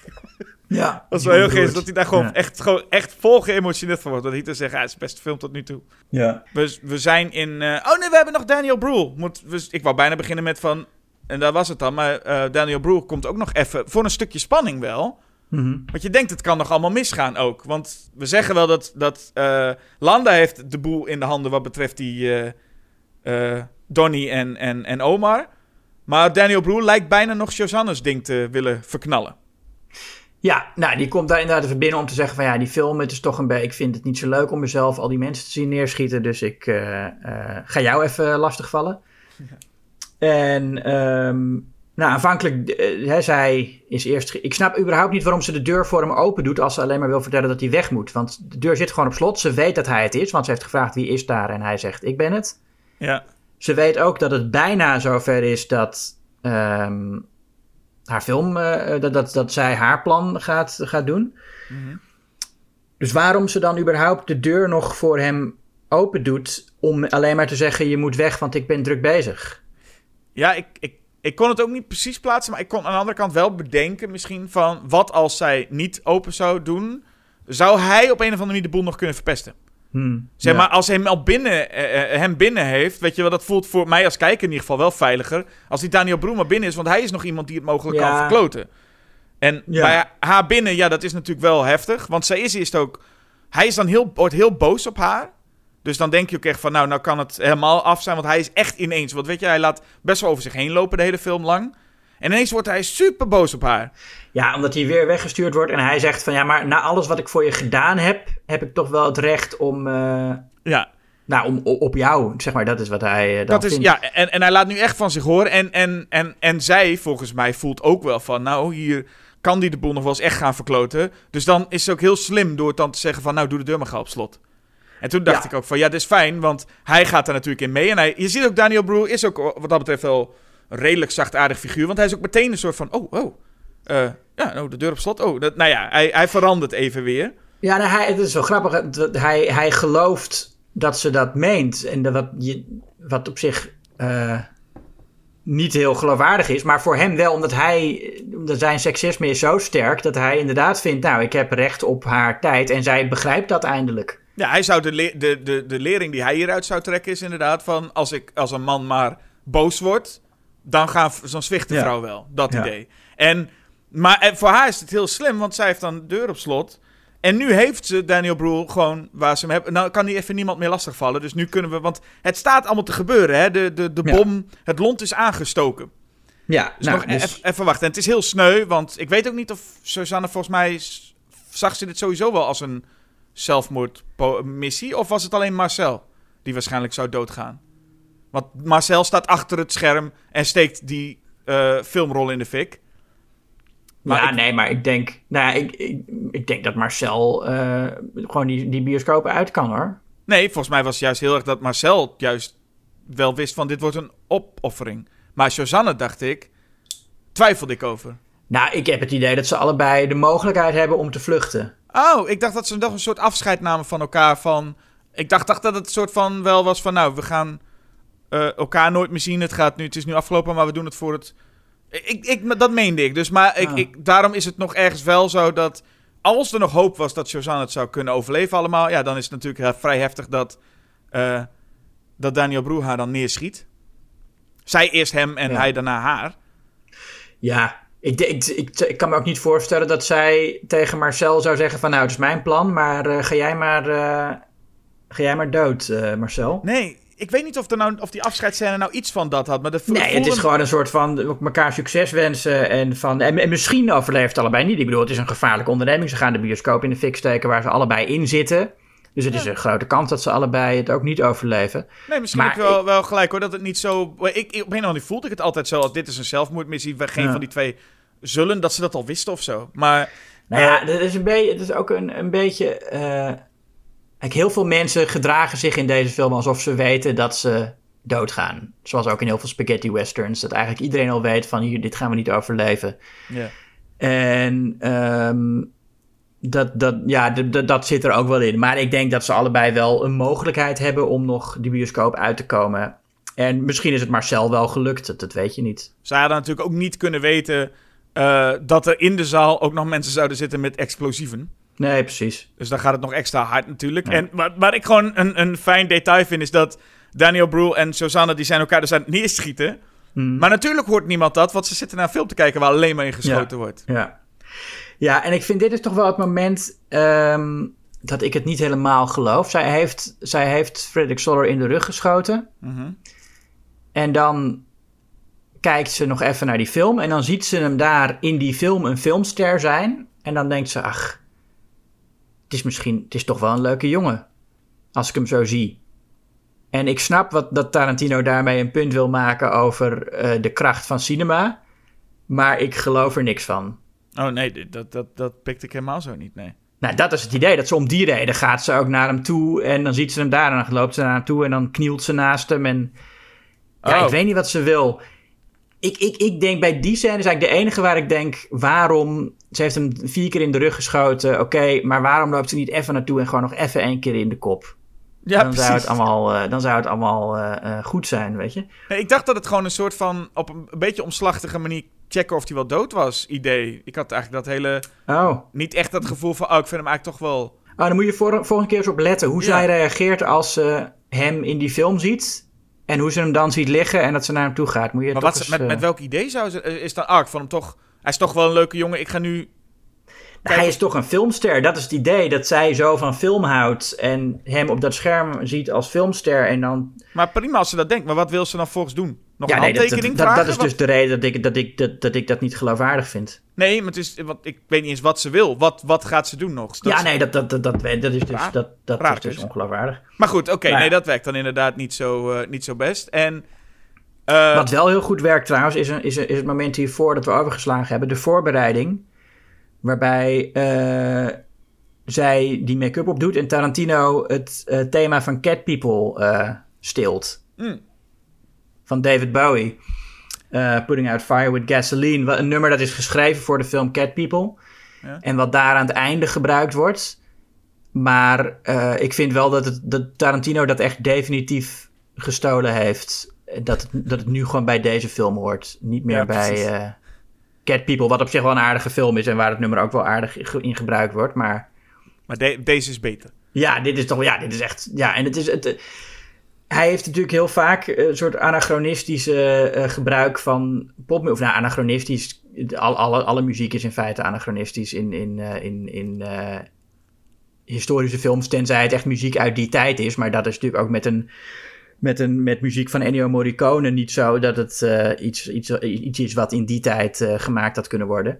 Maar bij popliedjes valt het meer op ehm, dat het anachronistisch is. En is het, eh, dat is in, in. Volgens mij is dit de eerste keer in Tarantino's oeuvre dat hij dat op die manier eh, doet. Hij heeft het in Hateful Eight en Django Unchained zitten ook veel popnummers. Of nou, in, in Hateful Eight maar één trouwens. Maar ehm, dit is volgens mij de eerste keer. Ja, want als ik het goed heb, heeft deze film ook überhaupt geen componist, toch? Nee, maar dat, nee, alle, alle Tarantino-films hebben dat niet tot uh, Heet Verleed. Oh joh, oh, dat wist ik niet. Hij, hij hergebruikt alleen maar muziek uit oudere films. hij heeft nog nooit gewerkt met een, met een vaste, of met een componist eigenlijk? Die nee, voor Heet Verleed heeft Ennio Morricone dus uh, uh, nieuwe muziek geschreven. Maar verder heeft Tarantino alleen maar muziek uit andere films hergebruikt. Oh, want ik, ik zat inderdaad bij deze film om specifiek te zoeken van wie zou de componist zijn. Maar dat is puur omdat ik de hele tijd dacht, wie zou de componist zijn die de hele tijd wordt gezegd van... wil je die tempmuziek gewoon namaken? Wil je dat gewoon precies zo namaken? Wil je dat... Want dat is volgens mij het enige wat je als een componist bij een Tarantino film moet doen. Ja, nee, maar er, er, zit heel veel Morricone in deze film ook. Heel veel, heel veel thema's van Morricone uit uh, obscure en minder obscure films. Ja. En, en de reden dat Tarantino dat doet, zegt hij altijd... dat is ook weer een soort raar auteursdingetje van hem... is dat hij um, gewoon zoveel controle wil hebben over die films dat hij ook gewoon in zijn eigen platen, in zijn eigen soundtrack collectie wil kijken. En, en ik wil precies deze soundtrack hierbij hebben. Ik wil niet een componist nog zelf de ruimte geven om er iets anders van te maken. Ik wil gewoon dit. Uh, en dan komt het hele ding van dus uh, het, het, uh, het vuurgevecht. Eh, Donnie en, en zo gaan de bioscoop in en schieten iedereen en alles overhoop. Mm -hmm. Met als groot, ja, het, het, of belangrijkste, maar een van de punten is dus dat inderdaad Donnie, de Bear Jew, uh, we zien hoe die Hitler helemaal aan gort schiet. En ja. dat, heeft toch, dat heeft toch iets bijzonders in de zin van, nou ja, we zien niet vaak Hitler op een dergelijke manier doodgaan, dat dat gewoon niet de manier is waarop hij is doodgegaan.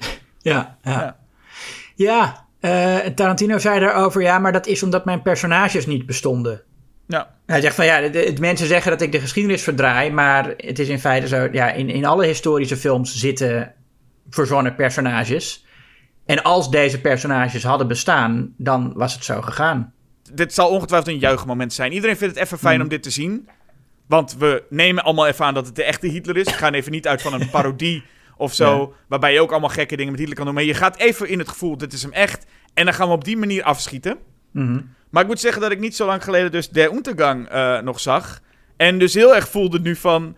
Oh, Inglourious Basterds is eigenlijk een happy end voor Hitler. Of in ieder geval veel minder heftig. Want ik bedoel, als je ziet hoe die echt aan zijn einde is gekomen in die laatste tijd, die mhm. laatste dagen... Ja, dan is dit zeg maar, hij is lekker een filmpje aan het kijken en dan wordt hij gewoon door zijn kop geschoten. Ja, en hij weet niet eens hoe het allemaal zit. En hij, en hij heeft ook nauwelijks tijd om te beseffen dat ze de oorlog gaan verliezen. Nee, en dat, en dat idee, weet je wel, dat hij helemaal doordraait, dat hij helemaal, dat is een soort van heel pijnlijk en uiteindelijk zichzelf moeten, dat is veel eigenlijk stiekem veel heftiger in die zin. En veel meer van uh, uh, in your face dan hier letterlijk een kogel in your face krijgen. Um, ja. Maar goed, het is, het is waarschijnlijk het gevoel. En we krijgen dan ook extra nog een close-up van die kogels die door het gezicht, dat hij helemaal aan gort geschoten wordt. En dat is iets wat uh, Tarantino dus met zijn laatste film ook deed. Hè? Een, een, een, ik weet niet of daar heel veel over te doen was. Waarschijnlijk wel. Met ik verander de werkelijkheid.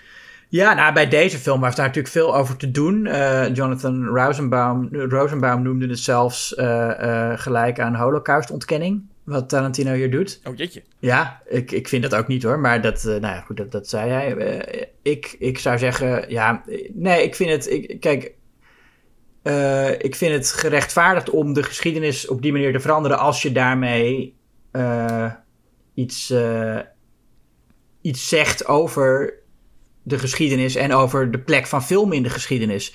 En dat doet hij. Het is echt een film die heel duidelijk gaat over de kracht van nazi-propaganda en van film in het algemeen en van kunst in het algemeen. En dat hij dan door film, door de, door de aanwezigheid van film, de geschiedenis anders laat verlopen dan die verlopen is. Dat, uh, uh... Maar vind je, wat je nou zegt, vind je dat het kan puur als je zegt, als, het, als hij zulke dingen laat zien? Of vind je überhaupt... Het, het, kan sowieso natuurlijk. Ja, maar ik bedoel, want je kan ook het concept hebben... wat als Hitler nooit dood is gegaan. Dat soort idee. Gewoon zo'n film kun je ook maken. Of wat als... Ja. Uh, weet je wel, dat soort dingen. Dat soort films zijn ook wel gemaakt. Je hebt, je, er zijn eh, best wel wat films waarin Hitler de oorlog overleefd uh, blijkt te hebben. Ja. Maar die, die doen dat meer als een soort puur... Um, dat, dat zijn vaak een beetje ja, platte amusementsfilms. En Tarantino maakt ook amusement. Maar ik denk ook dat hij er wel meer mee te zeggen heeft dan, uh, dan alleen maar dat. Ja, misschien is het ook, want hij heeft het in Once Upon a Time in Hollywood ook gedaan. Alleen is dat mhm. waarschijnlijk een iets minder bekend verhaal voor het grote publiek. Maar uh, waarin je een, een vrij, vrij heftige gebeurtenis. Niet om een, een, een, een dergelijke moordpartij te vergelijken met de Tweede Wereldoorlog. Maar dan Mhm. heb je wel iets als Sharon Tate, eh, die dan zo'n film overleeft. Met zelfs nog een einde wat dan ook heel komisch moet zijn, toch wel. Ja. Eh, ik kan me herinneren dat er wel mensen waren die daar ook heel erg zoiets hadden van... oh, dat vind ik eigenlijk heel onsmakelijk. Nou ja, ik denk ook vooral omdat Once Upon a Time in Hollywood zit vol met ehm, dingen die verwijzen naar het nieuwe Hollywood. En je hebt Bruce Lee en je hebt al die hippies en je hebt een soort eh, progressieve nieuwe stroming is er eigenlijk.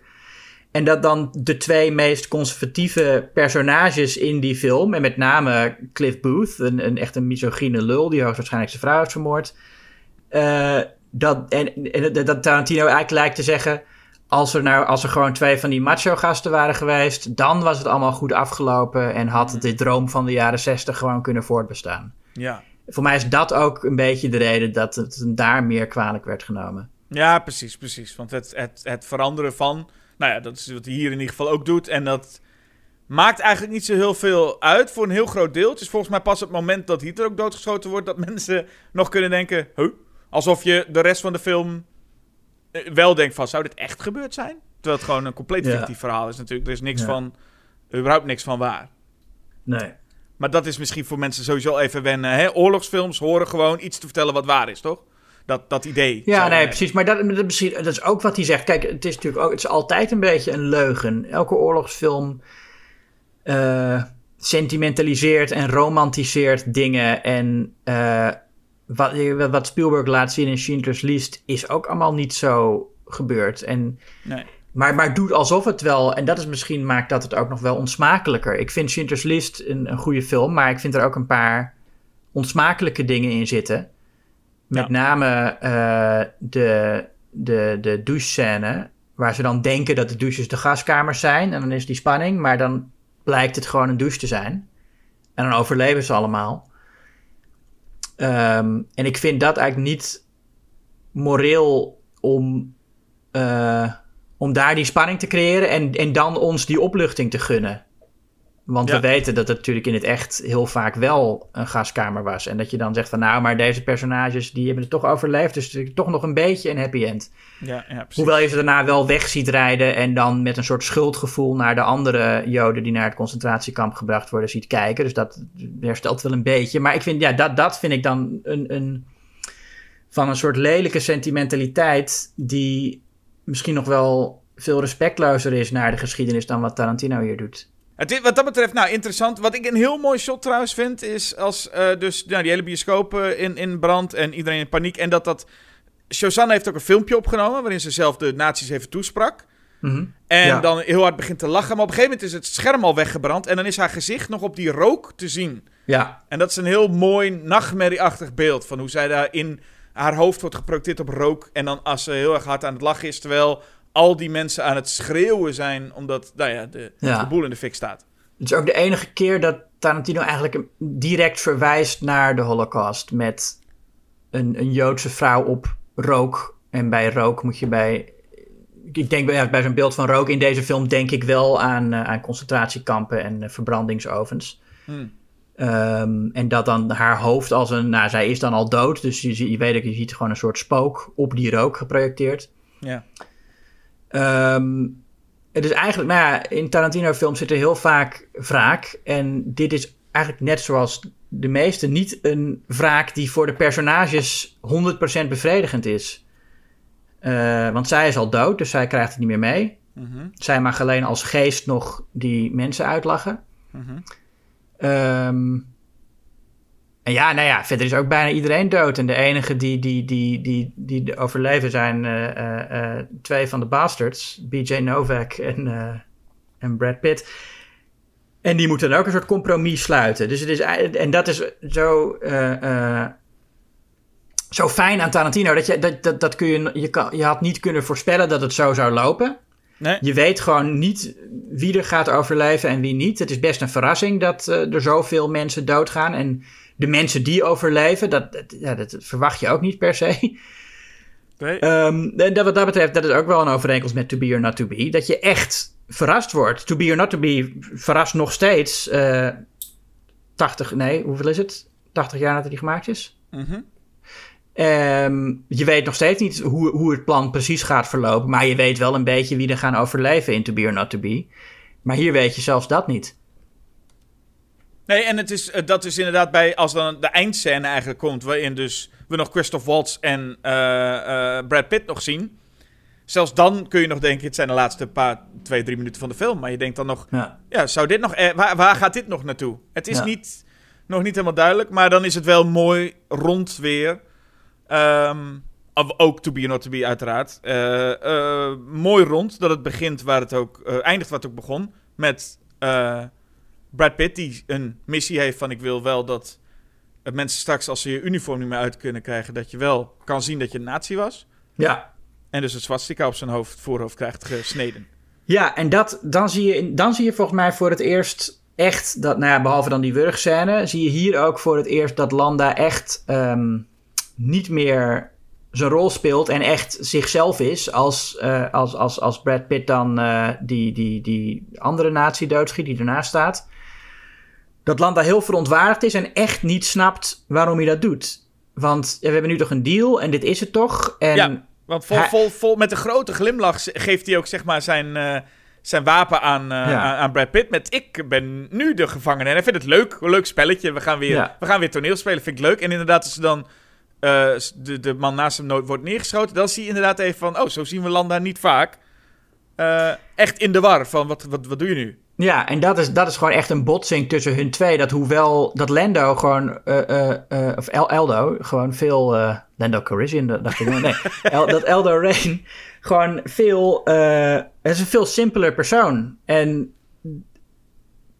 Landa begrijpt niet dat mensen zo simpel kunnen zijn of zo. Die, hij, hij begrijpt ook gewoon, hij begrijpt ethiek sowieso niet Nee. Hij, heeft, hij denkt van ja, iedereen eh, vecht toch een beetje voor zichzelf. En als we een situatie hebben waarin we allemaal voor onszelf de beste mogelijke uitkomst hebben, dan is dat toch goed. Hij snapt niet dat er mensen zijn die gewoon heel eenvoudige principes hebben. Ja. En die zo zijn als Eldo Rain, die dan eh, eh, ja, het, het prima vindt dat er voor hem consequenties aan verbonden zullen zijn dat hij dit doet. Ja, dat vindt hij niet zo erg. En dan is het afgelopen. En dan denk je, nou ja, uiteindelijk denk je, maar we weten dat natuurlijk niet. Van is dit een positief einde? Is dit nu een vroege stop van de Tweede Wereldoorlog? Want je weet het niet, omdat het helemaal nieuw is. Wat was er gebeurd nu verder in, deze, in dit universum van Tarantino?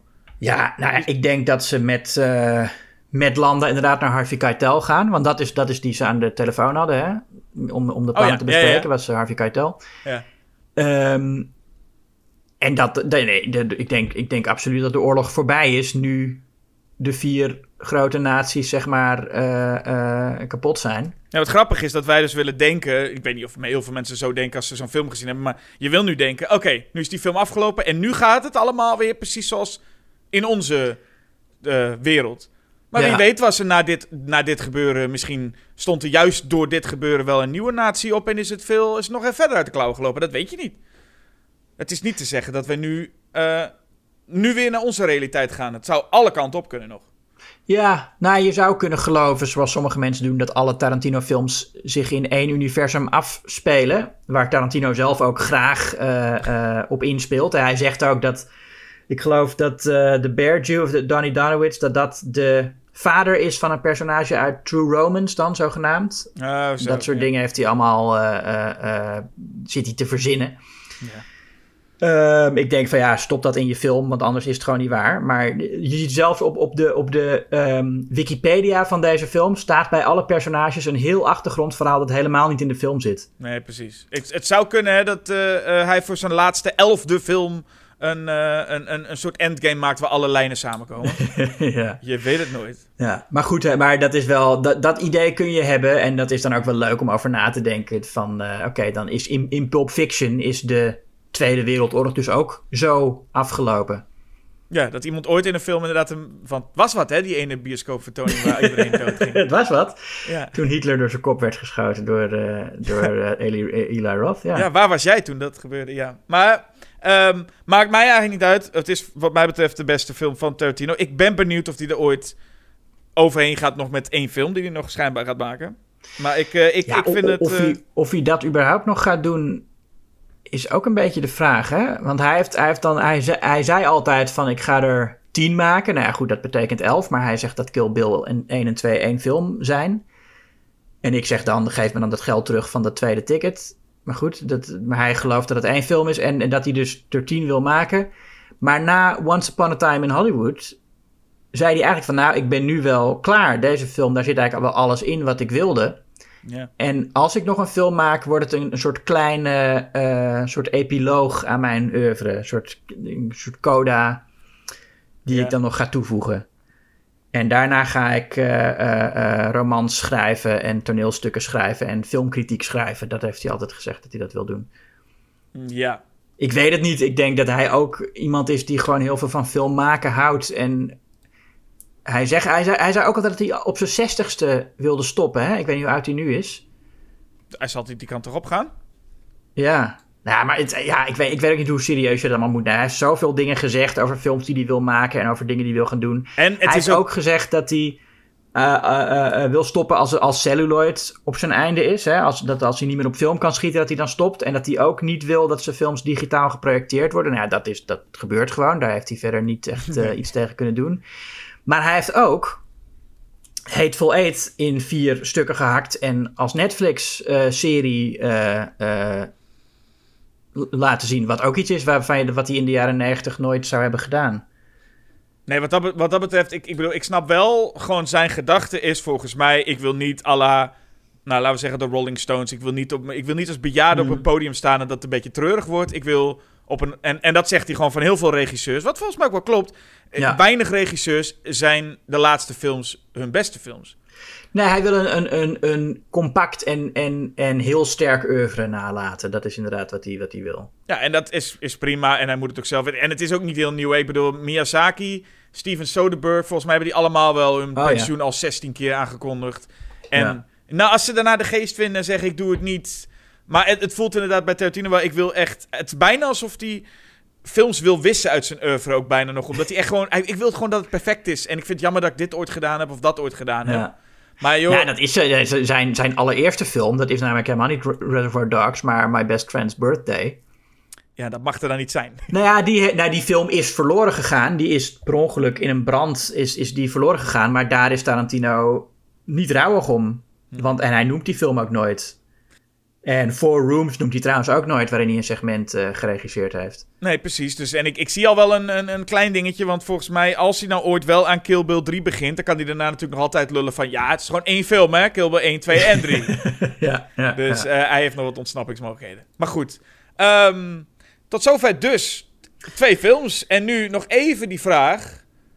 eh, die kort te beantwoorden is en lang, maar laten we het kort houden. Maar gewoon, ja... Waarom, Julius, van deze twee films... gaat Inglourious Basterds door en gooi je To Be To, en Not Be weg? Kun je daar iets over zeggen dan? Nou ja, twee films die allebei. ehm, waarin de nazi's verslagen worden met behulp van kunst. Wat ik een heel fijn eh, eh, idee vind. Dat, nazi's zijn mensen die heel erg zeggen dat ze veel respect hebben voor traditionele kunst. maar eigenlijk helemaal niet echt begrijpen wat traditionele kunst zo goed maakt. En ook en totaal niet openstaan voor nieuwe vormen van kunst. Dus het idee dat zij. eh, eh, die, die zo'n oppervlakkige ervaring van esthetiek eh, willen promoten, dat, dat die mensen juist door kunst verslagen worden, is een heel mooie gedachte. En ik vind dat dat in Inglourious Basterds. Ik vind het fijn dat die film daar nog verder mee gaat en het nog definitiever maakt. En ook de hele oorlog op die manier laat aflopen. Dus d- d- dat is eigenlijk mijn een, want ik vind het al, het zijn allebei meesterwerken en allebei films die in mijn top 100 aller tijden staan. En allebei films die ik eh, keer op keer kan kijken en waar er geen moment in zit waar ik me verveel. En geen moment in zit dat ik denk, dit is een scène die net wat zwakker is. Ehm, maar ik, dan, dan ga ik puur om ideologische redenen voor Inglourious Basterds. In die zin dat dat de film is die, die nog eh, eh, harder afrekent en sterker afrekent met de nazi's. Ja, nou, ik moet redelijk op dezelfde manier als jij te werk gaan, dus met een vergrootglas. Eh, en ik zou zeggen, je zegt allebei staan in je top 100. Dat is bij mij ook zo. Ik zou zeggen, één daarvan, dus To Be or Not To Be, staat wel denk ik echt in mijn top 10 favoriete films. Dus daar kan Inglourious Basterds al niet aan tippen. Maar het staat er niet ver van elkaar af. Het zijn beide echt wel hele, hele goede films. Ehm, dus met dat vergrootglas zeg ik puur... To be or not to be, wat ik al zei, schuilt re- echt wel redelijk tegen perfectie, wat mij betreft aan. En dan zou ik zeggen bij Inglourious Basterds... Het is, het is best wel, heel veel dingen zijn echt heel erg sterk en misschien wel bijna perfect. Alleen, je hebt wel Eli Roth en je hebt wel Mike Myers. Nou, dat is dan net aan iets waarvan ik zeg... Dat, dat heeft To Be or Not To Be niet. nee. Maar zou Mike Myers ineens in To Be or Not To Be eh, opduiken... dan zou ik ook wel denken van nou, hè? Dat is raar. Ja. Dus laat ik die... Nee, dus... eh, het, eh, ik ga gewoon in dit geval heel simpel gezegd... voor mijn, een van mijn favoriete films aller tijden. En met pijn in het hart, dat wel. Want nu moet ik kijken wat dan in hemelsnaam mijn favoriete film van, van Tarantino wordt. Want dan zit er wel echt een gat wat mij betreft. Als nummer Ja, 1 nou, weg maar is. wat, wat, wat zou je nummer twee zijn? Ik, ik, ik moet een paar nog opnieuw kijken, maar ik, ik zit dan aan Jackie Brown te denken. Oh ja, ja, die staat ook hoog bij mij. Ik, ik moet dan nog even, even nog goed over nadenken. Dus het is wel echt een enorm gat wat ik dan al achterlaat. Hoor. Inglourious Basterds is wel met stipt 1. Ja. Ja. Maar dat, eh, dat geeft niet. Het is ook fijn. Ik, ik, ik, nogmaals, ik raad ze aan, aan de kijker, eh, de luisteraar allebei aan. Ja, nou, hopelijk hebben, hebben, heeft de luisteraar die allebei eh, gezien. In elk geval voordat ze dit eh, luisteren. Maar, eh, ja, en, maar luisteraar, laten jullie ook even weten. Op wat voor manier dan ook. Welke van de twee films jullie zouden willen bewaren. En dan zijn er nog even de kwesties van. Ja, jullie moeten natuurlijk een abonnement nemen. En de podcast liken. Reviews achterlaten waar het maar kan. Ja. Vijf sterren geven overal. En, ehm, en eh, eh, ook nog delen of zo met je familie. Zeg je ook gewoon mond op mond, hè? Zeg eens een keer tegen je moeder van... Goh, mam, eh, ken jij eigenlijk wel de podcast Julius versus Jasper? En zo ja, wat vind je ervan? Ja. Of begin met de dilemma wat wij altijd voorleggen. Dus zeg een keer tegen je vader of moeder in de keuken, terwijl ze aan het koken zijn. Joh, Ja. to be or not to be of Inglourious Basterds. Wat zouden jullie doen? Nou, heel gesprek natuurlijk, hè? Ja, En, eh, eh, en daarna kun je dan zeggen: Wil je weten wat twee andere mensen ervan vinden? Nou, dan kunnen ze dit luisteren. Ja, nou, doe dat vooral. En dan moet je ook nog eens een abonnement nemen op Schokkend Nieuws, het tijdschrift. En de website schokkendnieuws.nl bezoeken en volgen op alle socials en zo. Dat is allemaal niet zo moeilijk eh, te vinden, jongens. Zoek, zoek zelf eens even uit hoe dat allemaal zit. Ja, en dat, kunnen, en dat kun je ook weer aan je, aan je vader of moeder vertellen in de keuken. Van, ja, hey, ga naar de keuken en... Ja, absoluut. Ehm, Eh, suggesties zijn ook natuurlijk altijd welkom. Als je ineens tijdens het lullen bedenkt... hey, ik, wat, wat, die titel of die titel vind ik ook wel een interessant dilemma. Nou, gooi het onze kant op. Wie weet dat wij eh, dat ons inspireert. Ja, dan nog. Nou, de volgende aflevering van de Schokkend Nieuws podcast wordt weer een... eh, wordt geen Julius versus Jasper, maar wordt een, een andere aflevering. We zijn nog een beetje... Het, het, het format eh, staat niet meer helemaal vast, maar eh, we, we gaan gewoon weer een beetje praten over andere dingen dan twee films tegenover elkaar in eentje moet verdwijnen. Ja, dat gaan we wel weer doen. Maar af en toe gewoon even weer iets nieuws tussendoor. Nou, er zijn al een paar leuke eh, dingen tussendoor geweest. Hè? Je hebt een gesprek gehad met, over seks. Ja, met, met Linda Duits. Een, gesprek, nou, een gesprek over. Een, met Linda Duits een gesprek over seks. En met Driessen. Een gesprek over seks. Nee, een gesprek over seks met hun allebei. Was het? Het- ja. Er was een gesprek met, over seks met hun allebei. Ja, Nee, het was een gesprek met hun allebei over seks. Ja. Dat is de minst verwarrende manier om het te zeggen. Oh, ja precies. En eh, verder nog eh, een, een aflevering met Nico van der Brink heb je gehad en Sally Harmsen. Dus eh, Jazeker. eh, ook hartstikke leuk tussen de Julius versus Jaspersen door. Versus Jaspersen. Ja, maar we moeten ook eens een keer gewoon met elkaar praten, Jasper. Dat wij met z'n tweeën over, over dingen praten. In plaats van ik met andere mensen. Ja, en er moet ook niet steeds versus zijn. Hè? Je moet, moet ook, maar kan ook gewoon een keer en zijn. Ja, dus dat wordt de volgende. Ik heb niet echt het gevoel dat het heel erg een enorme strijd was dit, eh, dit keer. Nee. We- Er moet er weer eens een aflevering komen met, vind ik, met enorme discussie waar we echt aan, allebei aan de andere kant eh, eh, van de geschiedenis staan. Jullie. Slaande ruzie. Vind ik we wel. Elkaar, ja. Dus, maar goed, dat zal volgende Julius versus Jasper waarschijnlijk nog niet echt gebeuren, denk ik.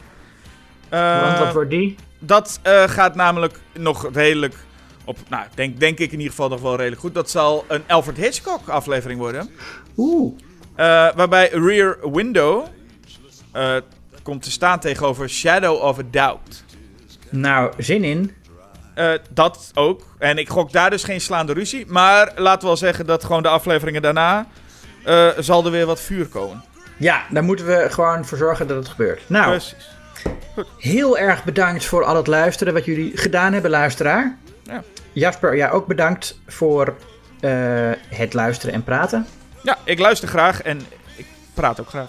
Nou, dat is eh, goed. Jij ook hartstikke bedankt. En tot de volgende keer. Tot volgende keer. So they call me concentration camp Beard. Arrivederci. Arrivederci. Arrivederci. Arrivederci.